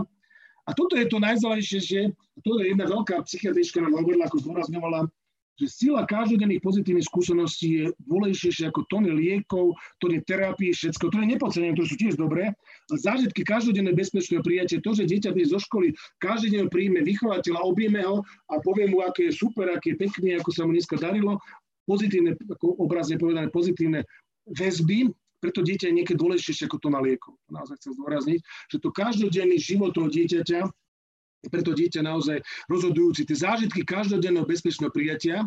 Hej. Zaujímavé, toto len cez zdôrazniť taký záver aj toto sociálnej oblasti, robili obrov taký meta, štúdiu, tam bolo niekoľko tisíc rodín v tom, McCown to robil že čo bolo rozhodujúce preto, aby sa rodina zmenila. To bola podpora rodín. Hej. Čo bolo zaujímavé, a to chcem zdôraziť, že metóda to znamená, naša odbornosť, všetko, čo vieme, je zase samozrejme nerozhodujúce, ale v tomto prípade to malo 15% úspechu. Keď nám klient veril, to znamená, to bolo 15 úspechu tiež, vzťah ku tomu klientovi, človekovi bol 30% úspechu a mobilizácia sociálnej skiete klienta bolo 40% úspechu. To je veľmi zaujímavé, pretože naozaj niekedy nespochybnem v žiadnom prípade odbornosť, sám som sa odbornosti venoval. A niektoré som si dorobil veci, ktoré boli treba aj vedeckú odborné a tak ďalej, tak ďalej. Ale zdôrazujem to, že mobilizácia sociálnej siete, vzťah a dôvera má dokopy 85% úspechu u ľudí, s ktorými pracujeme. Toto bolo u rodín, ale veľmi podobne je to práve s ľuďmi, ktorí pracujeme. Naša celá odbornosť je síce rozhodujúca, tých 5% je rozhodujúci, ale ak nedoplníme tými ostatnými, tak väčšinou je to naozaj v lufte potom ostáva. Čo to len zdôrazňujem, toto sa snažíme teda implementovať do týchto pre pre rodinu. Toto je zaujímavý citát tohto molekulárneho biológa Liptona, ktorý povedal, že neprežijú najsilnejší a najmilovanejší a on to dokázal až na molekulárnu úroveň. Čiže to není, nepovedal toto, tento výrok nepovedal ani básnik, ani nejaký kňaz, alebo nejaký rojko, povedal molekulárny vážený biolog. A on má znal, že na molekulárnej úrovni rozobrať, prečo najmilovanejší ľudia majú oveľa šancu prežiť, väčšiu šancu prežiť ako tí, ktorí sú najsilnejší. Toto už je také citár z Biblie, keď chcel, že to výmena srdca. Znamená, že dávam nové srdce, nového ducha. To je vlastne to, čo sa snažíme robiť. A to už dôrazňujem ešte raz, že najlepšia pomoc dieťaťu je pomoc jeho rodine, a posledný, toto je tiež taká zaujímavá štatistika, že my Slováci sme tak rodine založení, že najväčšia naša hodnota sú rodina. Až 91% Slovákov pokážu rodinu za svoju najdôležitejšiu hodnotu a najvyššia hodnota to všetko dneska zdôrazujeme zdravý sedliacký rozum. to, je, také, je to zaujímavé, že to, čo niekedy nám naozaj naše pra, pra, prastaré mami vedeli, a my sa k tomu po dlhých vedeckých výskum a štúdia vraciame a tá jednoducho za ten zdravý sedliacký rozum je veľká hodnota. Čiže to je zhruba, sme teda do pol deviatej mali mať teda prednášku, tak toto asi zhruba ukončím, ale môžem pokračovať v diskuzii, alebo vás nejaké otázky máte, alebo niečo zaujíma, takže toto je z mojej strany tak zhruba všetko asi tak na tento úvod, no. teda takto na túto tému. Pán profesor, veľmi pekne ti ďakujem za tému. Jogoj, e, kľudne môžeš aj do 9, ak ešte vládzeš, ale môžeme, môžeme to, môžeme to v pohode, hej, takže môžeš dať ďalšiu prezentáciu nahodiť. E, takže ak sú nejaké otázky. Ak by som sa mohla opýtať, Cintulová, e, pán profesor, rozprávali ste o prenatálnom vývoji. Chcem sa opýtať na váš názor, keď je matka 8-9 mesiac a zažije taký silný emocionálny pocit e, z filmu napríklad. Konkrétne sa jednalo o film Babička. Starý film, historický. Matka ho pozerala, dostala záchvat plaču z toho filmu. Či je možné, že to nejako vplýva aj potom na to dieťa? No, viete, vždycky to, to dieťa Áno. To dieťa je teraz... Prepačte. Par, pardon. ešte dokončím, ak môžem. To dieťa teraz má silný, taký emocionálny, e, sa tak prejavuje, že je, je veľmi ochranárske. Ochraňuje, ochraňuje ostatných ľudí, ochra, ostatné deti. Nedovolí e, silnejšiemu ubližovať ma, e, slabšiemu. Či to môže mať nejaký vplyv teda na toto dieťa? Či to môže byť tým spôsobené? No viete, tak samozrejme, ťažko povedať, že vždy je to multifaktoriálne, vždy to má veľa. Ale to, čo platí, je to, že jednak žena, alebo každý z nás, dneska sa hovorí napríklad o tehotnom mužovi, ale nie teraz myslím fyziologickom, ale v zmysle toho, že prežíva nejaké emócie, znovu sa vracia. Lebo tehotnosť je naozaj skutočne stav prehodnocovania vôbec mnohých vecí a šanca uzdraviť alebo neuzdraviť svoje emócie. Hej. Ono vždy to, čo žena prežíva, je rozhodujúce, že v akom mode to prežíva. Lebo dieťa, ono to je krásne to vidno trošku z iného súdka. Neviem, či ste videli ten film Život je krásny. To je film o koncentráku, kde e, znažili najťažší situáciu koncentráku otec a syn. A to mhm, dieťa, mm-hmm. že prežíval, proste ako stváral že to je hra a celé to prežíval, to dieťa v tom koncentráku zažilo najvyššie bezpečie. Čo, čo tým chcem povedať asi toľko, že napriek tomu, že žilo to dieťa v koncentráku, to bezpečie, ktoré od toho otca dostalo, spôsobilo to, že proste pre neho tá újma nebola takmer žiadna. Čo, čo tým chcem povedať to, že základ to, že akým spôsobom ja prežívam svoju negatívnu emociu voči dieťaťu. Ja to dieťa, to samozrejme matky to vedia, ale to, je, to, znamená, to znamená, keď to dieťa, žena prežije strašne silnú emóciu a tom prežíva ten vzťah k tomu dieťaťu, na čo som bola tehotná a to určite v takej forme obrovského stresu až dokonca nenávistí, to je emócia, ktoré to dieťa ubližuje. Ak tá dieťa, pre, matka prežije emóciu, ktorá doslova uzdravuje, pre tie babičky napríklad plakala, lebo zase prišlo určité presne emócie a tak ďalej, a to dieťa to prežilo ako určitú podpornú emóciu, naopak mu to pomáha toto celé.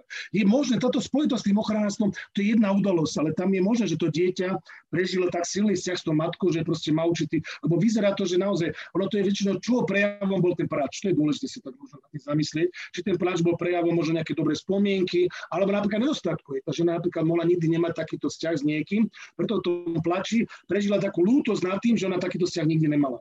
A teraz je otázka, či ona to prežije ako zúfalstvo, alebo naopak to prežije, ja teraz svojmu dieťaťu toto dám, lebo som to nikdy nemala, tak ja teraz všetko držím do toho svojho dieťaťa, aby to ono dostalo. Viete, to je napríklad otázka domováku.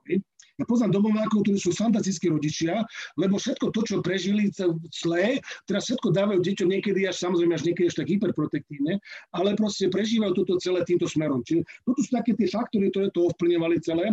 Čiže zaprvé, že hovorím, to, čo, či to dieťa, samozrejme, 8 mesiace to dieťa už vysoko organizovaná, tam už je doslova nezávislá bytosť, ona od začiatku nezávislá, hej, ale na druhej strane tam už naozaj prežíva veľmi silné emocionálne tak ďalej. Čiže keď to žena to prežila ako ťažkú emóciu, stres, lebo ja som to nezažila, preto môj hnev vstúpa, vstúpa moje emócie, stres, to dieťa mohla mať z toho stres veľký. Ak to prežila ako niečo, ako také ako také niečo, že bolo to síce stresové, ale som tej máme odpustila, alebo teda komu zažila, keď niečo zle zažila a teraz chcem to dieťaťu celé vrátiť, celé, tak to prežilo dieťa vysoko pozitívne. Ale napríklad naopak to mohla byť len vyslá emócia, vyplačem sa, lebo proste spomínam, ako má mamička, mama rada a v tom prípade to tiež samozrejme vysoko pozitívne pre to dieťa. Ale samozrejme tie faktory tam, tie linky sú týmito prenatálnymi vecami sa vždy treba zaoberať, ak to je nejaké negatívne. Ak je to normálne, lebo ono sú to stopy, ktoré sa najťažšie hľadajú, lebo kto vstúpi do maternice, kto sa vráti do niektorého hory. Tu na ako zase hovorím ako veriaci človek, že zažil som uzdravenie prenatálne v modlitbe. Ako som zažil no, mnohých detí, nechcem to ako vedecky ťať do tohto, lebo to je trošku iná téma, ale naozaj toto celé má veľký vplyv na to, že to dieťa prežije nejaký obrovský vzťah. Hej? Čiže toto je celé. No, ale čo chcem sa povedať, že naozaj, že, to, že všetko to závisí trošku od toho celého a preto tvorím to vidíte od tých našich domovákov. Tie naše domovácké mamičky, ak sa hrozne hnevajú na mamu, veľmi často prenesú ten hnev do toho dieťaťa. To je jeden z dôvodov, prečo tá žena odmietne často dieťa po porode. To je častý dôvod. To je taký stav, že to dieťa keby malo ten svoj hnev na mamu preniesie do maternice do toho dieťaťa. Alebo naopak, ak ten vzťah je pekne odpustený, aj vyplakaný, to môže posilniť toto puto, lebo z toho, čo to dieťa má také hyperprotektívne stavy, znamená, že má vysokú sebahodnotu, a že prežíva takú ako túžbu byť ako taký ochranársky, či to je krásne, to je ako veľmi pekná vlastnosť. Ak to je v takej, samozrejme ťažko to takto, viete, z jednej vety povedať, ale to väčšinou tá snaha ochraňovať z toho, že ja mám vysokú sebahodnotu a cítiť takú zodpovednosť za druhých ľudí. Samozrejme, zle by to bolo, a to samozrejme sa stáva napríklad v rozvedených rodinách niekedy, že žena prenáša svoje neistoty až do dieťaťa a dieťa začína mať pocit zodpovednosti za tú mamu. A to je zle samozrejme, lebo dieťa je dieťa. Dieťa musí prežívať slobodné detstvo. Slobodné detstvo znamená to, že ja mám právo byť nezodpovedný. To ešte slobodné detstvo. Ako ale dieťa, napríklad rozvedené matky, sa dostane do situácie, že teraz musí jej problém riešiť, partnerské problémy, všetko riešiť a ty budeš teraz mať ochrana, môj spovedník, to je zle samozrejme, to není dobré. Či, to má viacero rovín takýchto, ale neviem, či som zodpovedal trošku týmto smerom, ale tie roviny sú viaceré v tomto celom, ale podstatné je vždy otázka, či tam bolo bezpečie alebo ohrozenie, čo prežívalo to dieťa. Či nepočujem a nepočujem mikrofón? No, mikrofón si zapnite. Mikrofón. Áno, ďakujem. Takže ja si myslím, pán profesor, že e, ste to trafili úplne presne, pretože táto matka, ona nemala starých rodičov. Nemala starých rodičov, čo jej asi zrejme chýbalo. Aj tá stará mama.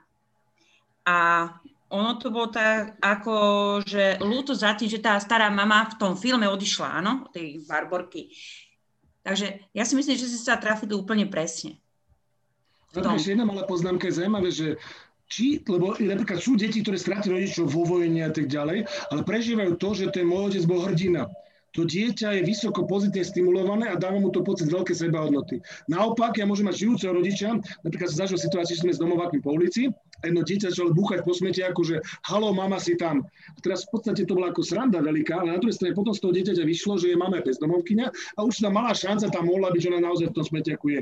A teraz, čo je podstatné, to dieťa, tá hamba, čo prežila za tú mamu, to tak zničovala jeho sebahodnotu. Čiže napríklad to je tiež zaujímavé, že či tá prežíva ten vzťah tej starej mame, ktorú síce nikdy nevidela, akože to bola dobrá osoba, aj tej babičke, taká zlatá osoba, dobrá, alebo naopak, či to bolo, povieš, do svinia. Či to bol niekto do... To znamená, keď dieťa prežíva svojho rodiča, preto napríklad náhradný rodič je strašne, strašne dôležité, aby hovoril svojmu dieťaťu, napriek všetkým tým problémom, tvoj rodič bol dobrý človek. Napriek všetkomu sa snažil. Hej.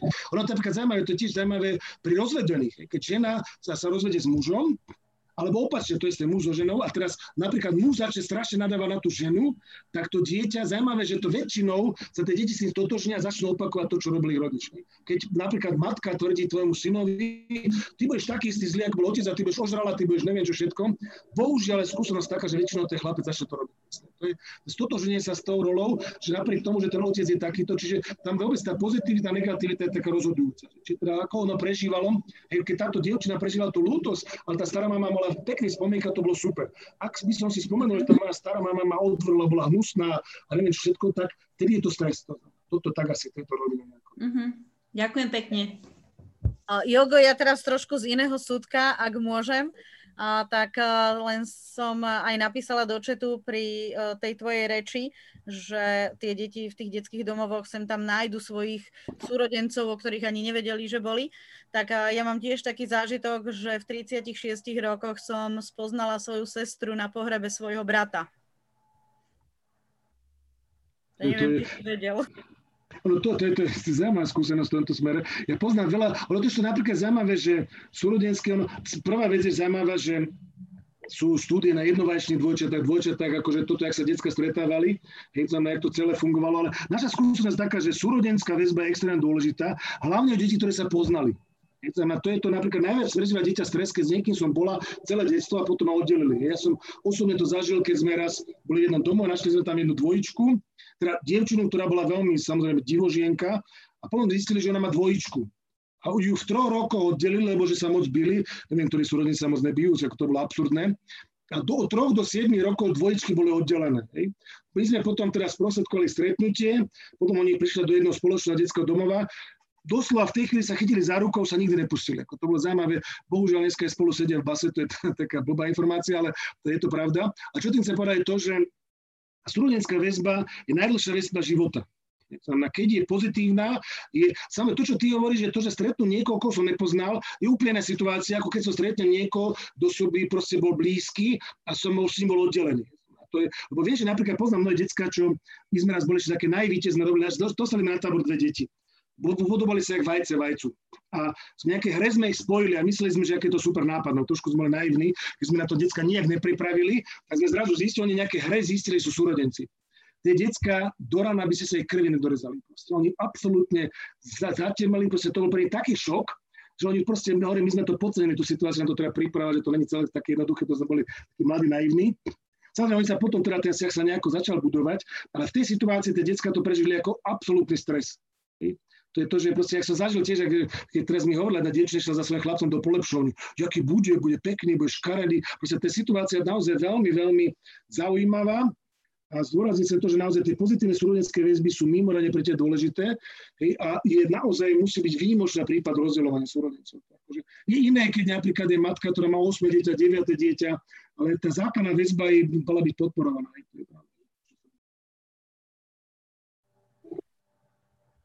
Ďakujem veľmi pekne, Jogo. My sme mali akorát teda toho brata, že obidve sme ho poznali, to bola naša taká vzťahová osoba, akorát my dve sme sa nepoznali, takže nás spojil ten mŕtvý brat. A, a teraz máte aké vzťahy? So sestrou?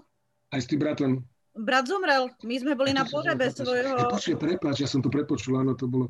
Tak to je také, hej, no to je také, áno, no. No a náš, náš brat teda poskakoval medzi nami, a ani jednej z nás nepovedal, že má ešte sestru. To bolo také dosť zaujímavé, že on si tak uzurpoval, že chce mať svoje sestry iba pre seba, vieš?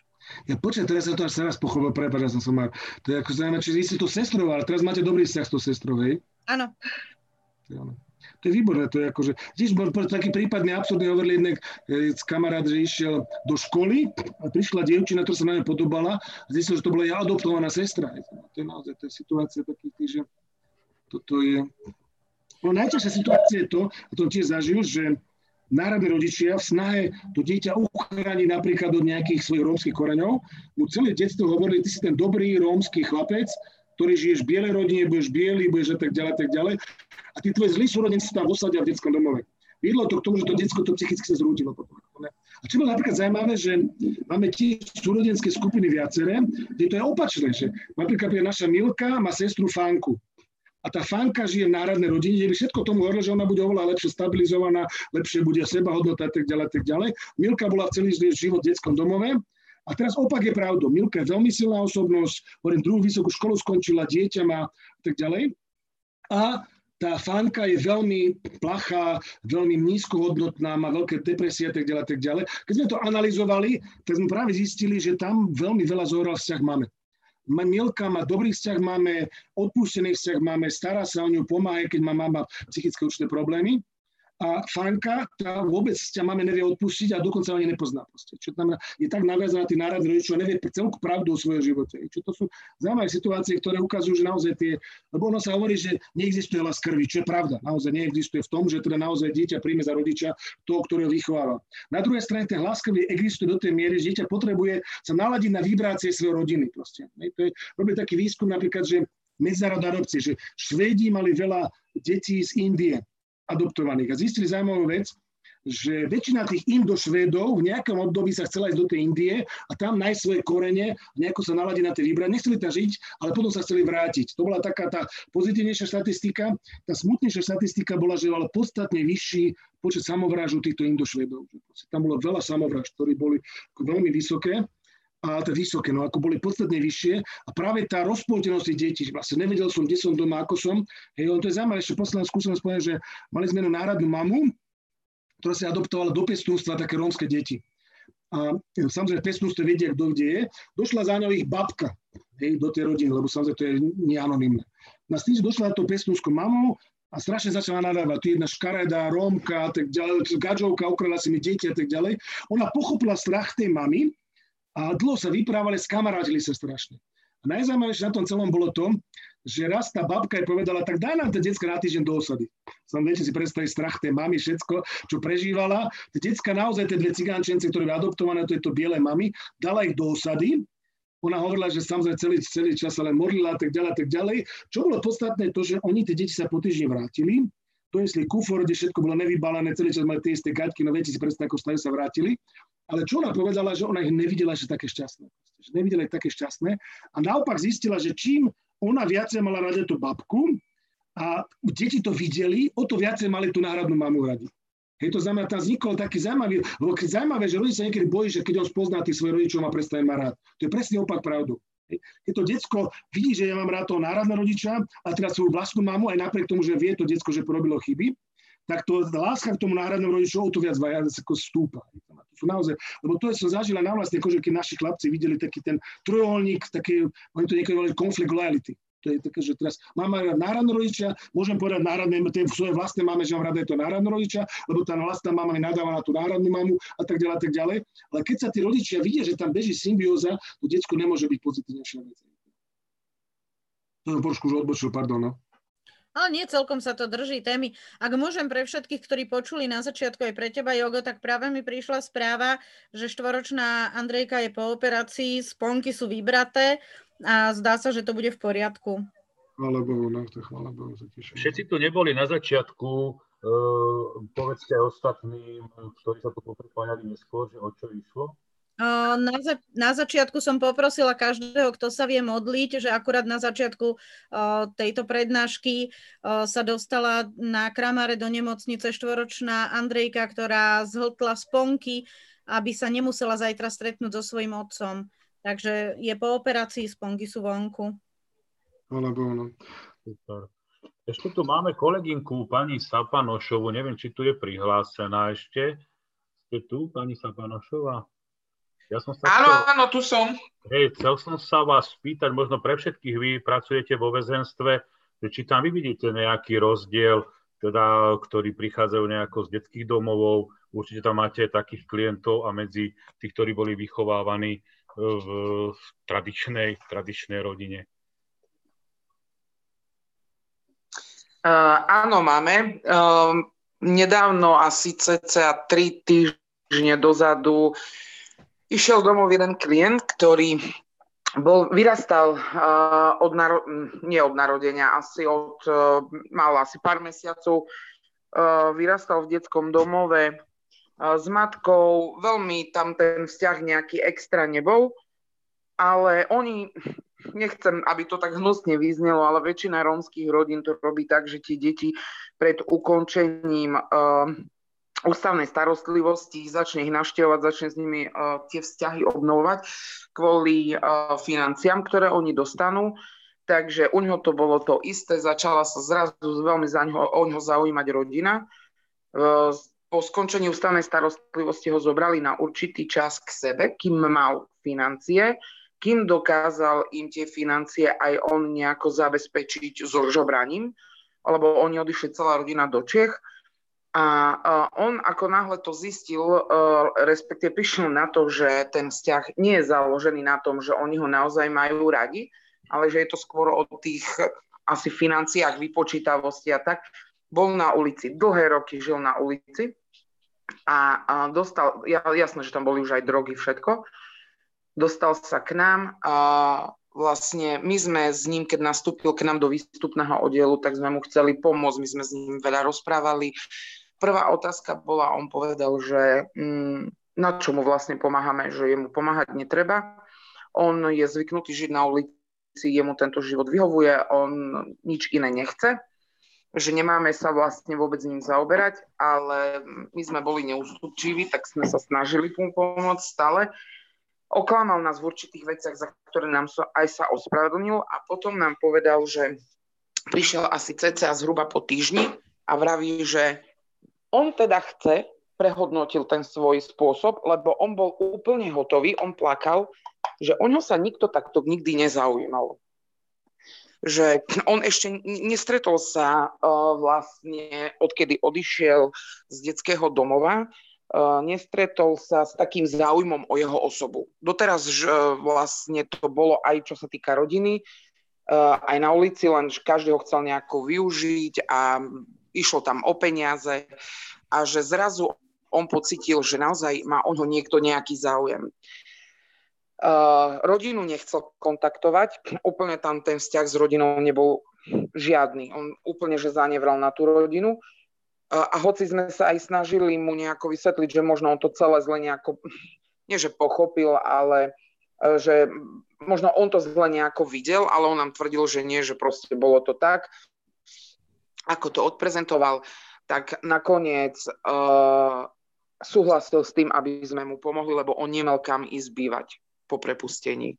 Takže v spolupráci s pani kurátorkou z úradu práce tak sa mu vybavilo vlastne bývanie je to síce útulok, ale proste, bohužiaľ dneska naozaj sú veľmi obmedzené možnosti pre klientov, ktorí odchádzajú z výkonu trestu a nemajú kam ísť bývať, hoci niektorí naozaj do tých útulkov by ani nemuseli ísť, lebo uh, mohli by mať aj iné bývanie, ale naozaj sú veľmi obmedzené tieto možnosti a oni respektíve skoro nemajú žiadne aj možnosti. Takže aj tento klient skončil vlastne v útulku a akurátne budúci týždeň mám volať, že ako to bude, že či tam ešte je, alebo už odišiel, hoci pani kurátorka povedala, že mu veľkú šancu nedáva, lebo ho pozná, že on je tak úplne zničený tou svojou rodinou a tým prostredím. On, on proste nedokázal matke, keď sme sa aj rozprávali, on nedokázal matke odpustiť, že jeho jediného dala do detského domova a ostatní sú rodinci vyrastali doma.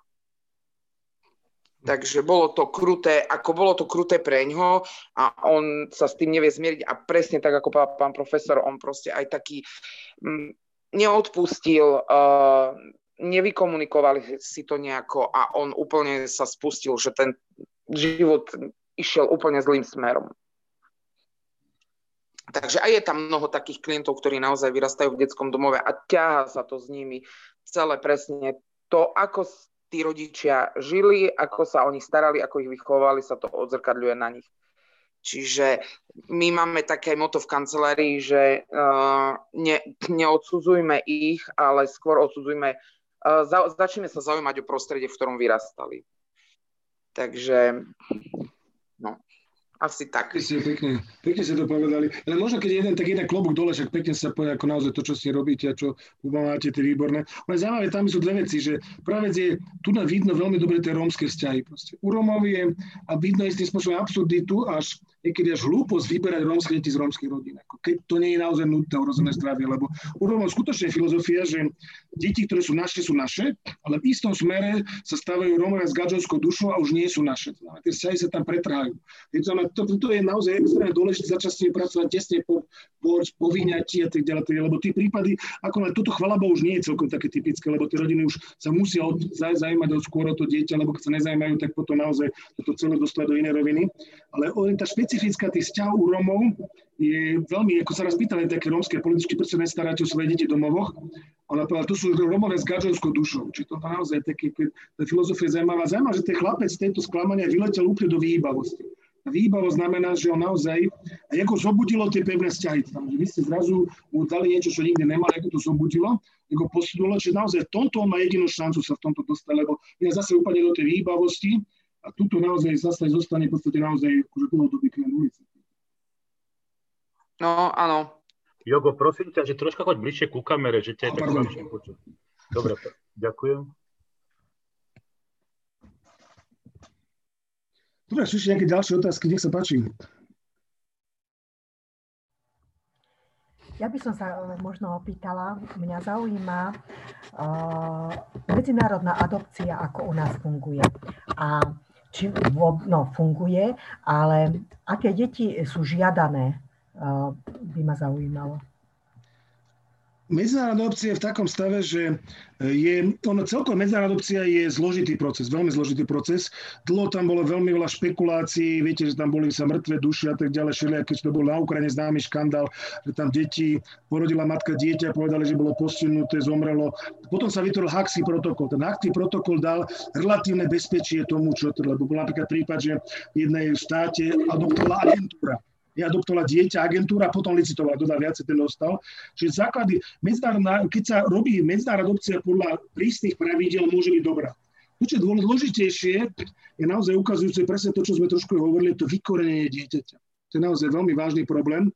A tuto naozaj medzinárodná adopcia musí byť veľmi múdro robená, lebo väčšinou tie detská, čo sú medzinárodné adoptované, sa presne prepadajú medzi dvoma stoličkami. Nie sú proste, čo obrazí do Talianska, ani Talian, ani Slovák. Toto je naozaj taký zložitejší jav, ja veľmi zaujímavý príklad je prenatálneho života mi rozhovorená matka, ktorá si adoptovala dieťa z Kambodže, adoptovala si, keď malo 3 týždne, či nemohlo počuť ešte kmersku reč a tak ďalej. To dieťa, keď malo 6 rokov, začalo sa učiť po anglicky, a začala hovoriť nejako atlatlaninou. Proste nerozumela tomu, že ako 9 rokov, to bolo menšie, okolo 5 ročné. A potom si vypočula kmerskú reč a zrazu zistila, že to dieťa hovorí po prízvukom. Merština to je reč Kambodže. Čo je zaujímavé bolo to, že to dieťa 9 mesiacov počulo matku, ako hovorí kmersky, tak zapamätalo, že keď začalo vydávať zvuky, hovorilo kmerským prízvukom. Čo len ilustruje naozaj tú zložitosť tých medzinárodnej obcí, že to inkulturácia do iného prostredia je veľmi, veľmi náročná, veľmi, veľmi ťažká. Čiže adopcia medzinárodná naozaj bohužiaľ musí byť ako posledné riešenie. Prvom rade musí byť bezpečne robená pre dieťa, aby to nebolo obchod, aby to nebolo špekulácia, aby to nebolo všetko. A potom, keď sa ide to rodičov, tí rodičia musia inkulturovať to dieťa maximálne možné, ako sa dá. U nás na Slovensku situácia je relatívne málo tých detí. Vôbec my sme krajina, lebo ono celkovo, čo je problém adopcie, že už nie je koadoptovať. To je naozaj, na Slovensku ešte sme šťastní, že vôbec môžeme adoptovať deti, aj keď to klesá ten počet. Ešte minulé roky sa čakalo nejaké 2-3 roky, dneska sa čaká 5 až 6 rokov už na dieťa. Keď chcete takéto ideálne, modroké, blondiačika, hej ako som spomínal. To znamená, že na Slovensku ešte beží vnútorná adopcia, vo väčšine štátov už vôbec nebeží, čiže tí sú odkazané na medzinárodnú adopciu. A tam samozrejme je veľa pokušení, veľa toho, že proste ja som bohatý. Samozrejme dneska už zaujímavé to, že klesá počet medzinárodnej obcí, vzhľadom k tomu sa plodia deti na objednávku. To je horšie. Tie plodenie deti na objednávku je veľmi vážny problém, pretože to dieťa, keď je plodené za obchodným priemyslom, tá matka k nemu nič neprežíva, ten dieťa brutálne musí trpeť v tej maternici. To, čo si možno zachytili počas korony, objavili hotel, kde bolo 100 detí. 100 detí bolo zrazu sa 100 novorodencov, pre matky porodili pre biznis a keďže ich nemohli zobrať, tak tam hotely im tam po slovensky povedali vrešťali, plakali. Čo znamená, ten, ako nále sa toto stane, čiže ten záujem medzinárodnú adopciu klosku klesá. Zaujímavé, keď zase trošku odbočím, aj záujem homosexuálnej klesá, pretože oni už nechcú adoptovať, oni chcú deti vyrobené na objednávku. Čiže naozaj toto je situácia. Viete, že v Bruseli bol jednálo trh na deti, normálne deti od 100 tisíc vyššie, ako si môžete objednať také, hen také, hen také. Samozrejme, to je veľmi vážny problém a to je naozaj kupčenie. To je veľmi nesprávne, veľmi zlé, lebo toto je na hranici kupčenia. Nehovoriac o tom, že to dieťa musí veľmi, veľmi trpiť v tej maternici, keď sa matka neprihovára, keď matka, lebo to je môj obchod. Proste ja nechce sa pripútať. Alebo sa k tomu dieťu veľmi silne pripúta a už ho nedá. Viete, to je taký stav, ktorý sa stalo veľakrát, keď to nebolo veľmi prísne chránené dohodami, že tie matky odmietli už táto dieťa potom. Toto je už potom. Ale hovorím, medzinárodná opcia je asi 30 detí ročne ide. Taliansko väčšinou, v Európe, my sme do Európy centra chodia, ale naše Romčata chodia, Romčata, biele deti v podstate nie iba romské deti. Hej, lebo to som počula, že rómske deti väčšinou, že biele akože nie majoritnej spoločnosti, ale väčšinou rómske deti sa potom ponúkajú. To som počula. No, no, to je, ide, len hovorím, tam je základ, je to naozaj takéto naväzené na moju kultúru a teda veľká tendencia je čím menej brať deti rómske, deti z rómskych osád, lebo to nemá zmysel. No, viete, zaujímavé, to je taký historický fakt, že to mi hovoril taký staročký riaditeľ detského domova, že v 50. rokoch chodili sociálni pracovníci v podceňovaní ranného detstva masovo po rómskych osadách a hovorili, dajte nám to dieťa do detského domova, my ho vychováme a po troch rokoch vám vrátime. To je historický fakt. Potom zrazu pochopili to, že po troch rokoch to dieťa je tam už iné, stratila sa väzba a tam sa roztrla niekde tá väzba, lebo najsmutnejšie na tom je to, že mnohé Rómovia naozaj majú predstavu, že tomu dieťaťu bude lepšie v detskom domove ako u nich doma. To zažil situáciu, nie, ale hovoríme sociálny pracovník, že išiel do osady obrať nejaké dieťa a zrazu mi nejaká mladá matka podávala svoje dieťa a hovorila mu, že zoberte si ho, však ono si zaslúži byť detskom domove. Viete, to je tak už potom absurdná situácia. Potom, čiže tam naozaj treba začať odznovu pracovať s tou romskou rodinou a naozaj treba to od začiatku brať celé dokopy nejako ináč. Tu na deťurence čakajte. Ďakujem veľmi pekne, pán profesor. Ďakujem, Jana. Ďakujem, máte krásnu rodinku, detičky. Katka, ak sa môžem ešte teba, ty si výskumnička, vysokoškolská učiteľka v Nitre na vy ste ústav romologických štúdí. Áno, tak, áno. Hej, čiže ty si robil aj rôzne postpenitencionárnu a penitencionárnu starostlivosť. E, máš aj nejaké percentá, čo sa týka týchto detských domov? Riešila si aj... Takéto, takéto, takémuto sme sa nevenovali ešte. My si skôr tak dospelých. Deti nie. Hm.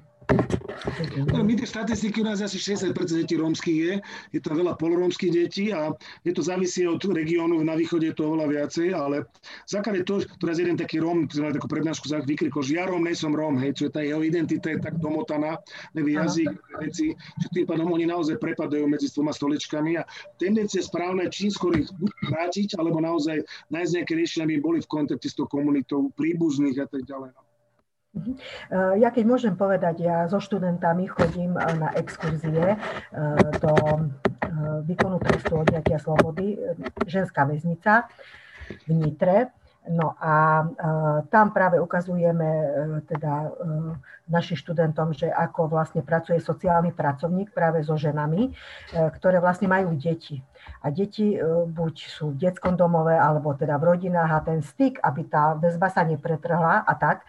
No ale majú tam veľmi zlú skúsenosť, pretože ten sociálny pracovník vravel, že proste, že niektoré ženy rómske ženy, že majú, čo ja viem, aj 9 detí a tak a, a ani nevedia, ako sa volajú, ani nevedia, že kde vlastne to dieťa je, ani koľko rokov má a tak ďalej, že on musí pripomínať tej matke, že toto je tvoje dieťa, ide zobrať to dieťa do toho detského domova a donese na návštevu, aby sa tie väzby nepretrhli a tak, že je to veľmi smutné, ale že takéto skúsenosti sú.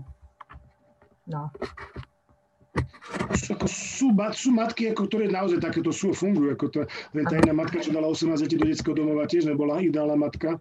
Len sa, samozrejme sú aj rómske matky, ktoré neuveriteľne milujú svoje deti. Tam je to, ono tiež tamto, historicky im sa to materstvo veľmi rozbilo. Naozaj. Rozbilo týmto vyberaním, samozrejme celým tým stropom z kultúry, čiže tam, ako hovorím, tuto veľmi úspešné projekty sú to grekokatolické rómske projekty, kde naozaj vidíte ľudí, ktorí ešte pred pár rokmi pili, hrali karty, hrali automaty, dneska si adoptovali rómske deti z domov, aby teda boli pre ne pekne slúžiť, čiže tam tá je možnosť, ale to je taká veľká výzva Slovenska, že naozaj toto s Romami robí. Mňa čo zaujalo na prednáške, to som ani nevedel, že koľko detí, ako si vravel, že trpí nejakými psychickými alebo nejakými psychosomatickými ochoreniami. Je to teda dosť alarmujúce. Eh, číslo. Tieto štatistiky sa ťažko získavajú, ale všetky detskí psychiatri vám povedia, že tie výjdu vysoko čísla hore. Proste detské depresie, vieš, bola, kedy bolo absurdné, aby dieťa malo depresiu vôbec. Dneska tie už dvojročné deti majú depresiu a tak ďalej, tak ďalej. To sú naozaj stavy, ktoré sú vysoko, vysoko, idú hore všetky, ale zdôrazne, že to sú väčšinou reaktívne stavy na rozbité vzťahy. Proste. Nejdu dopredu. Dobre, a a dominuje tam depresia, či aké? Samozrejme, vstúpa autizmus napríklad. Autizmus je zaujímavé ochorenie, ktoré tiež sa celkom nevie, to je tiež nejaká interpersonálna porucha. Tiež sa nevie, tiež sa hovorí, že z maternici sú tam dosť silné, akože nejaké ambivalentné vzťahy, tak ďalej, tak ďalej. I to je mm-hmm. taká diskusia veľmi prudká. Samozrejme, depresie stúpajú, neurózy stúpajú, vieš, také tie reaktívne stavy, ktoré sú, ktoré väčšinou samozrejme ešte také tie samozrejme, poruchy správania, smerom, ktoré dieťa vlastne akým spôsobom demonstruje to, že tie vzťahy sú okolo neho zlé. Suicidálne úmysly veľmi často vstúpajú. To teraz súvisí s koronou, veľmi výrazne vstúpajú suicidálne pokusy. To je ako naozaj veľmi zlý stav. Mm-hmm. Ale tá situácia ale v celej populácii alarmujúca. Začíname byť, ako jeden psychiatr sa krásne raz vyjadril, že každý zdravý je vlastne len zle vyšetrený pacient, vyšetrený pacient, ale čo tým chcem povedať je, že naozaj je tako, tá situácia je zlá. Akože to je tak, akože, od toho zaujímavé, to je zase zaujímavé, to je druhý spôsob, už trošku tak, ako hovoríme voľnejšie, že som zase hovoril jeden učiteľ, že dneska je pre mnohých rodičov mať výhodné dieťaťu diagnózu pre škole. Pretože ako nám má diagnózu, môžu mať deti, menej deti v škole, má úlavy. Sa mi raz jeden hovoril, jeden domovák, že jemu sa smial jeden kamarát, ktorý mal diagnózu, že on napísal, tie isté chyby mal v písomke, on mal trojku, mal peťku, lebo on má diagnózu, tak on má ešte, to je, to je najhoršie to, že ten systém sa tak perverznil, že už niekedy má výhodnejšie mať diagnózu. Mnohí rodičia povedia, dajte mi nejakú diagnózu. A druhá vec je, mnohí rodičia nepovedia, že ja som to detsko kašla na ňo, zle som vychoval, ale ono má diagnózu, preto ja som nevinný. Vieš, to je tiež taký zamotanec toho celého. Čiže napríklad za autizmom častokrát toho chodia, vieš, ADHD, vieš, to je dneska diagnoza, ktorá je samozrejme veľmi častá. To je, ADHD sa dneska ukazuje, že to sú také mikropoškodenia mozgu z veľkých stresov v ranom detstve.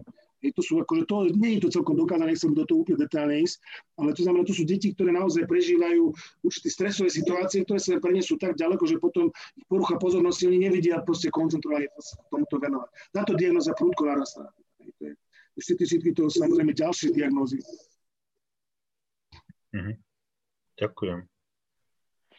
Ja by som sa mohla, keď ešte sa na chvíľočku zapojím do debaty, by som sa chcela opýtať pán profesora. My sme minulý rok, keďže sme pri tej téme mm, CDRK a tak, minulý rok sme riešili jeden prípad, otec, mali sme otca, ten bol vo výkone trestu, matka uh, zomrela. Dieťa automaticky bolo zverené síce otcovi, lebo on ešte bol doma, No po jeho nastupe na výkon trestu dieťa išlo do CDRK. Otec, jasne, bol tam alkohol, pil, ale nikdy rodinu nebil, netýral, e, nerobil žiadne cirkusy. Mne sa veľmi nepáčil prístup CDRK. lebo najprv u dieťaťa podporovali nejako ten kontakt s otcom, otec aj pravidelne dieťaťu listy písal, žiadal si návštevu, lenže ako náhle dieťa trošku podrastlo a oni um, prišli na to, že to dieťa je veľmi šikovné, múdre a mala som pocit, ako keby uh, chceli ten vzťah nejako narušiť. Hej, proste už uh, nechceli veľmi chodiť s tým dieťaťom na návštevu, stále tam boli nejaké, že proste nemôžu, nemôžu. Až nakoniec, pritom kolega bol pri styku, keď akože prišli, hovorí, že všetko bolo uh, OK, super, to dieťa sa tešilo na otca, uh, pekne sa rozprávali, nebálo sa ho, nebolo ustrachané. Až raz jedného pekného dňa prišla správa, že psychologička nedoporučuje návštevy dieťaťu vo výkone trestu otcovi a že dieťa odmieta styk s otcom odvtedy vôbec nebola s nimi nejaká extra reč, ani nemali snahu uh, nejakú proste ten vzťah. Lebo ja som sa pýtala, tak poďme pracovať na tom, aby sa ten, keď je to tak, pravda, čo vy tvrdíte, však nebudem vyvrácať zase nejaké závery psychologov. Poďme budovať to, aby sa ten vzťah obnovil, pretože ten otec ide domov, blíži sa koniec jeho trestu. On si to dieťa chce vziať z cdr domov a chce sa o ňo starať tak oni to celé za, uh, zamietli a povedali, že nie. Vôbec ani proste nemali snahu to nejako akože ani riešiť.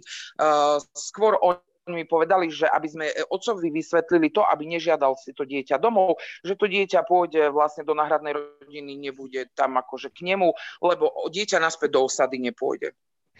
To, to, vy ste pekne poukázali dva také problémy. Prvý problém to je súvisí s tým tak trošku okrajovo, je nejaké nezmyselné väzenie pre rodičov. Ako naozaj je veľmi častý prípad, napríklad kvôli záškolárstvu do decka, do, ško- do rodičov do väzenia.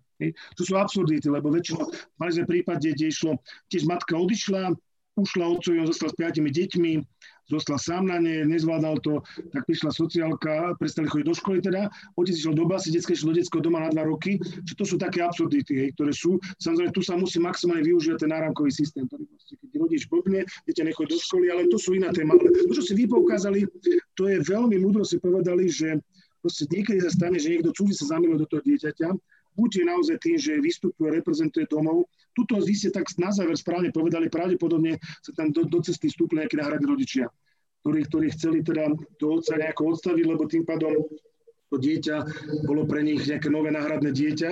Čiže väčšinou to ide týmto smerom, bohužiaľ. Samozrejme, ten otec za krátky povraz. A keď to detský domov zle vyhodnotí, môžu sa stať takéto chyby. Určite sa takéto chyby môžu stať. A toto je samozrejme veľmi dvojsečná zbrana, pretože to dieťa za chvíľku pochopí, kde je pravda a môže sa čo zabúriť. A väčšinou u takýchto detí, keď aj v malom veku si niekto adoptuje, tá puberta je mimoriadne búrlivá. Puberta potom príde, lebo puberta je odhľadzovanie vlastne identity. Čiže takéto prípady sú, treba na nich poukázať, ak sú takéto prípady a treba to konkrétne riešiť, no to je absurdné proste to naozaj. Lebo sú niekedy objektívne príčiny, ale väčšinou sú to príčiny, ale väčšinou sú aj takéto príčiny, keď niekto sa zamiluje iný do toho dieťaťa a zrazu chce, aby mu to dieťa patrilo, a ten otec sa možno nevyhovuje. Toto je naozaj tiež taký problém. Treba o nich väčšinou otvorene hovoriť, určite.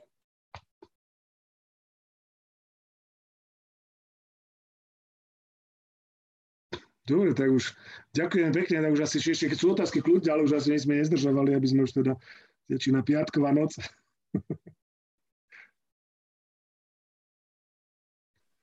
Sú ešte, ne, sú ešte nejaké otázky? Ešte máme. Pán Zoltán sa ukázal, takže ide sa niečo spýtať ešte? Sa len stotožňujem s tým, lebo ja keď som pracoval s deťmi z detských domov a sme sa s nimi stretávali, tak akokoľvek mohli ublížiť rodičia svojim deťom, tak vždycky bola tá matka alebo ten rodič na pr- prvom mieste. To bolo veľmi zaujímavý poznatok, s ktorým som sa stretol, lebo tie deti, s ktorými som sa stretával, boli aj týrané E, svojimi rodičmi a boli im odobraté a keď som sa s nimi rozprával, tak e, každý tužil byť s tou matkou, byť s tým otcom, aj keď im tak strašne ublížili. Je to dobrý postreh, máte pravdu. Je tak. Hej. Čiže tie väzby sú tam, tie, tým som chcel povedať, že naozaj sa stotožňujem, že tie väzby sú tam strašne, strašne silné a e, proste prevyšujú všetko ostatné proste tá matka je len jedna, alebo ten otec je len jeden a tam proste tá náhrada uh, môže byť akokoľvek uh, dobrá, ale proste to, to, to jadro tam, tam stále chýba. Ale prečo to je tak, keď bolo ubližované tomu dieťaťu? Vieš to tak, že ty máš, väčšinou tie ublíženie je taký, že v stave alkohol. Napríklad jeden doma mi raz hovorili, ja svojho otca som nenávidel, keď pil. Keď nepil, bol výborný otec, chodil na, dali by sme chodili na výlety. Čiže ja som netúžil byť odobratý, ja som túžil, aby prestal piť. Vieš, to je taký ten ambivalentnosť. A samozrejme, vieš, to, že ty sa nevieš totožniť, si predstav trošku tak osobne to celé, že teraz predstav, že to bolo v tvojej rodine. A nevieš sa stotožniť s tým, že tvoj otec je svinia. Proste. To sa ťažko s tým človek stotožní, lebo keď sa s tým stotožní, tak potom sa on stane sviňou. Vieš, to je taký ten stav paradoxom. Čiže preto je tak strašne dôležité hľadať nejaké tie riešenia, hľadať nejaký spôsob, ako z toho vyklúčkovať doslova.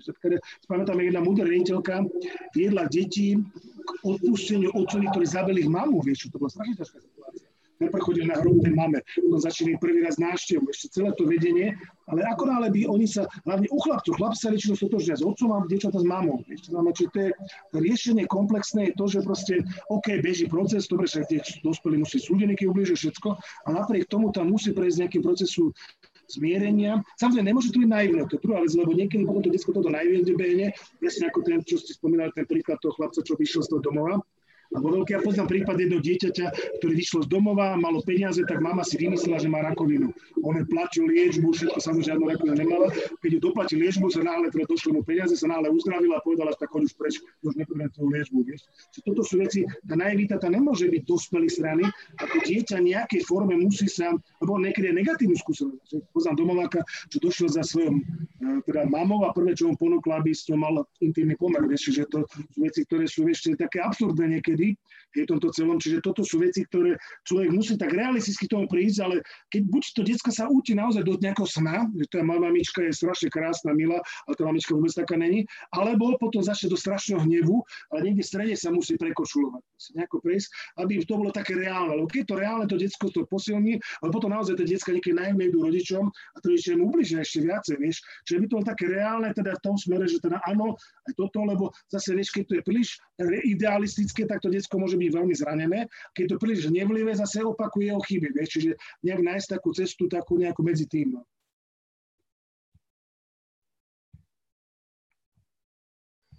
Ďakujem ti. Ešte má niekto nejaké otázky? Vidím, že asi nie. Ak nie... Ďakujem za pozornosť a teraz radi budeme aj dobrú Tak ďakujem ti veľmi pekne, pán profesor, že si našiel čas a bol takú online s nami. Ja len pripomeniem kolegom, že zajtra začíname e, s pánom docentom Tomko a téma bude moc, moc mediácií. E, mediácií, moc supervízií, už máme mediáciu. Dobre, takže všetko dobré a ďakujem. Pekný večer. A ďakujem, majte sa krásne. Pekný večer. Pekný večer. Pekný večer. Vedenia. Ďakujeme. Ďakujem ti. A ja ďakujem pekne, pekne, pozdrav Miša, čau, ahoj, čau, čau. A potom ti zavolám ešte ohľadom tých tvojich ľudí, že či niekto budete mať záujem. No, dobre, to dokončuje potom, dobre, dobre, výborné. Dobre, to potom si po... Dobre, ďakujem. Pondelok ti dám, pondelok zavolajme, pondelok. Pondelok, dobre, ďakujem ti. Čau. Dobre, ďakujem. Všetko dobre, majte sa, dovidenia. Ahoj. No daj, daj zvuk, Matej Kokovač, mi kývaš len. Máme zvuk, počujete ma? Áno. A kto to tam je, taký zubatý? No predstav sa, ako sa voláš. Šimona. Šimon, aj Marienka tam ešte ostala. A tá nemá kameru? Má. Si má zapnúť. Tu je. Pani... Majka. Ahoj. A zostali? No, asi sme ostali už Ja, mami. Traja sme zostali. Nie, nie, nie. Ešte tu je pani doktorka Vanková a pani kolegynka ešte, takže ešte sú tu nejakí ľudia. Áno. Sa odhlasujú. Ja sa neviem vypať. Ako sa vypnem? Normálne. Ako? Ako? No, istý. A mi páči tvoje, ako hovorí, že neviem sa vypať po, po komiaticky. No, ako sa vypnem, no? Ale však my ti rozumieme, my ti No, rozumieme. áno, áno, áno. Uh, normálne daj to X-om dole. A kde? Nemám tu, nemám tu X. Nemáš X? Nemám. Kliknúť s myšou na obrazovku.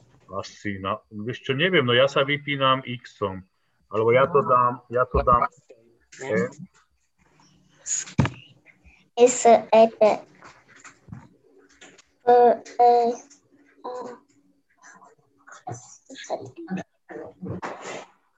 Marinka, ty si v Bratislave, či? V Španskej Bystrici?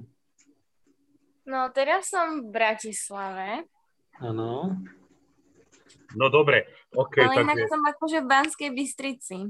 Áno, dobre, dobre, darí sa Ste ti. neboli, ste neboli teraz v nedeľu na oslave? Neboli sme, neboli sme, ale sme sa ospravedlnili, lebo bola predsa tá korona, tak my chceme Hej, pomôcť. no, a predsa Maťko má cukrovku, tak No, no, no, aj to a teda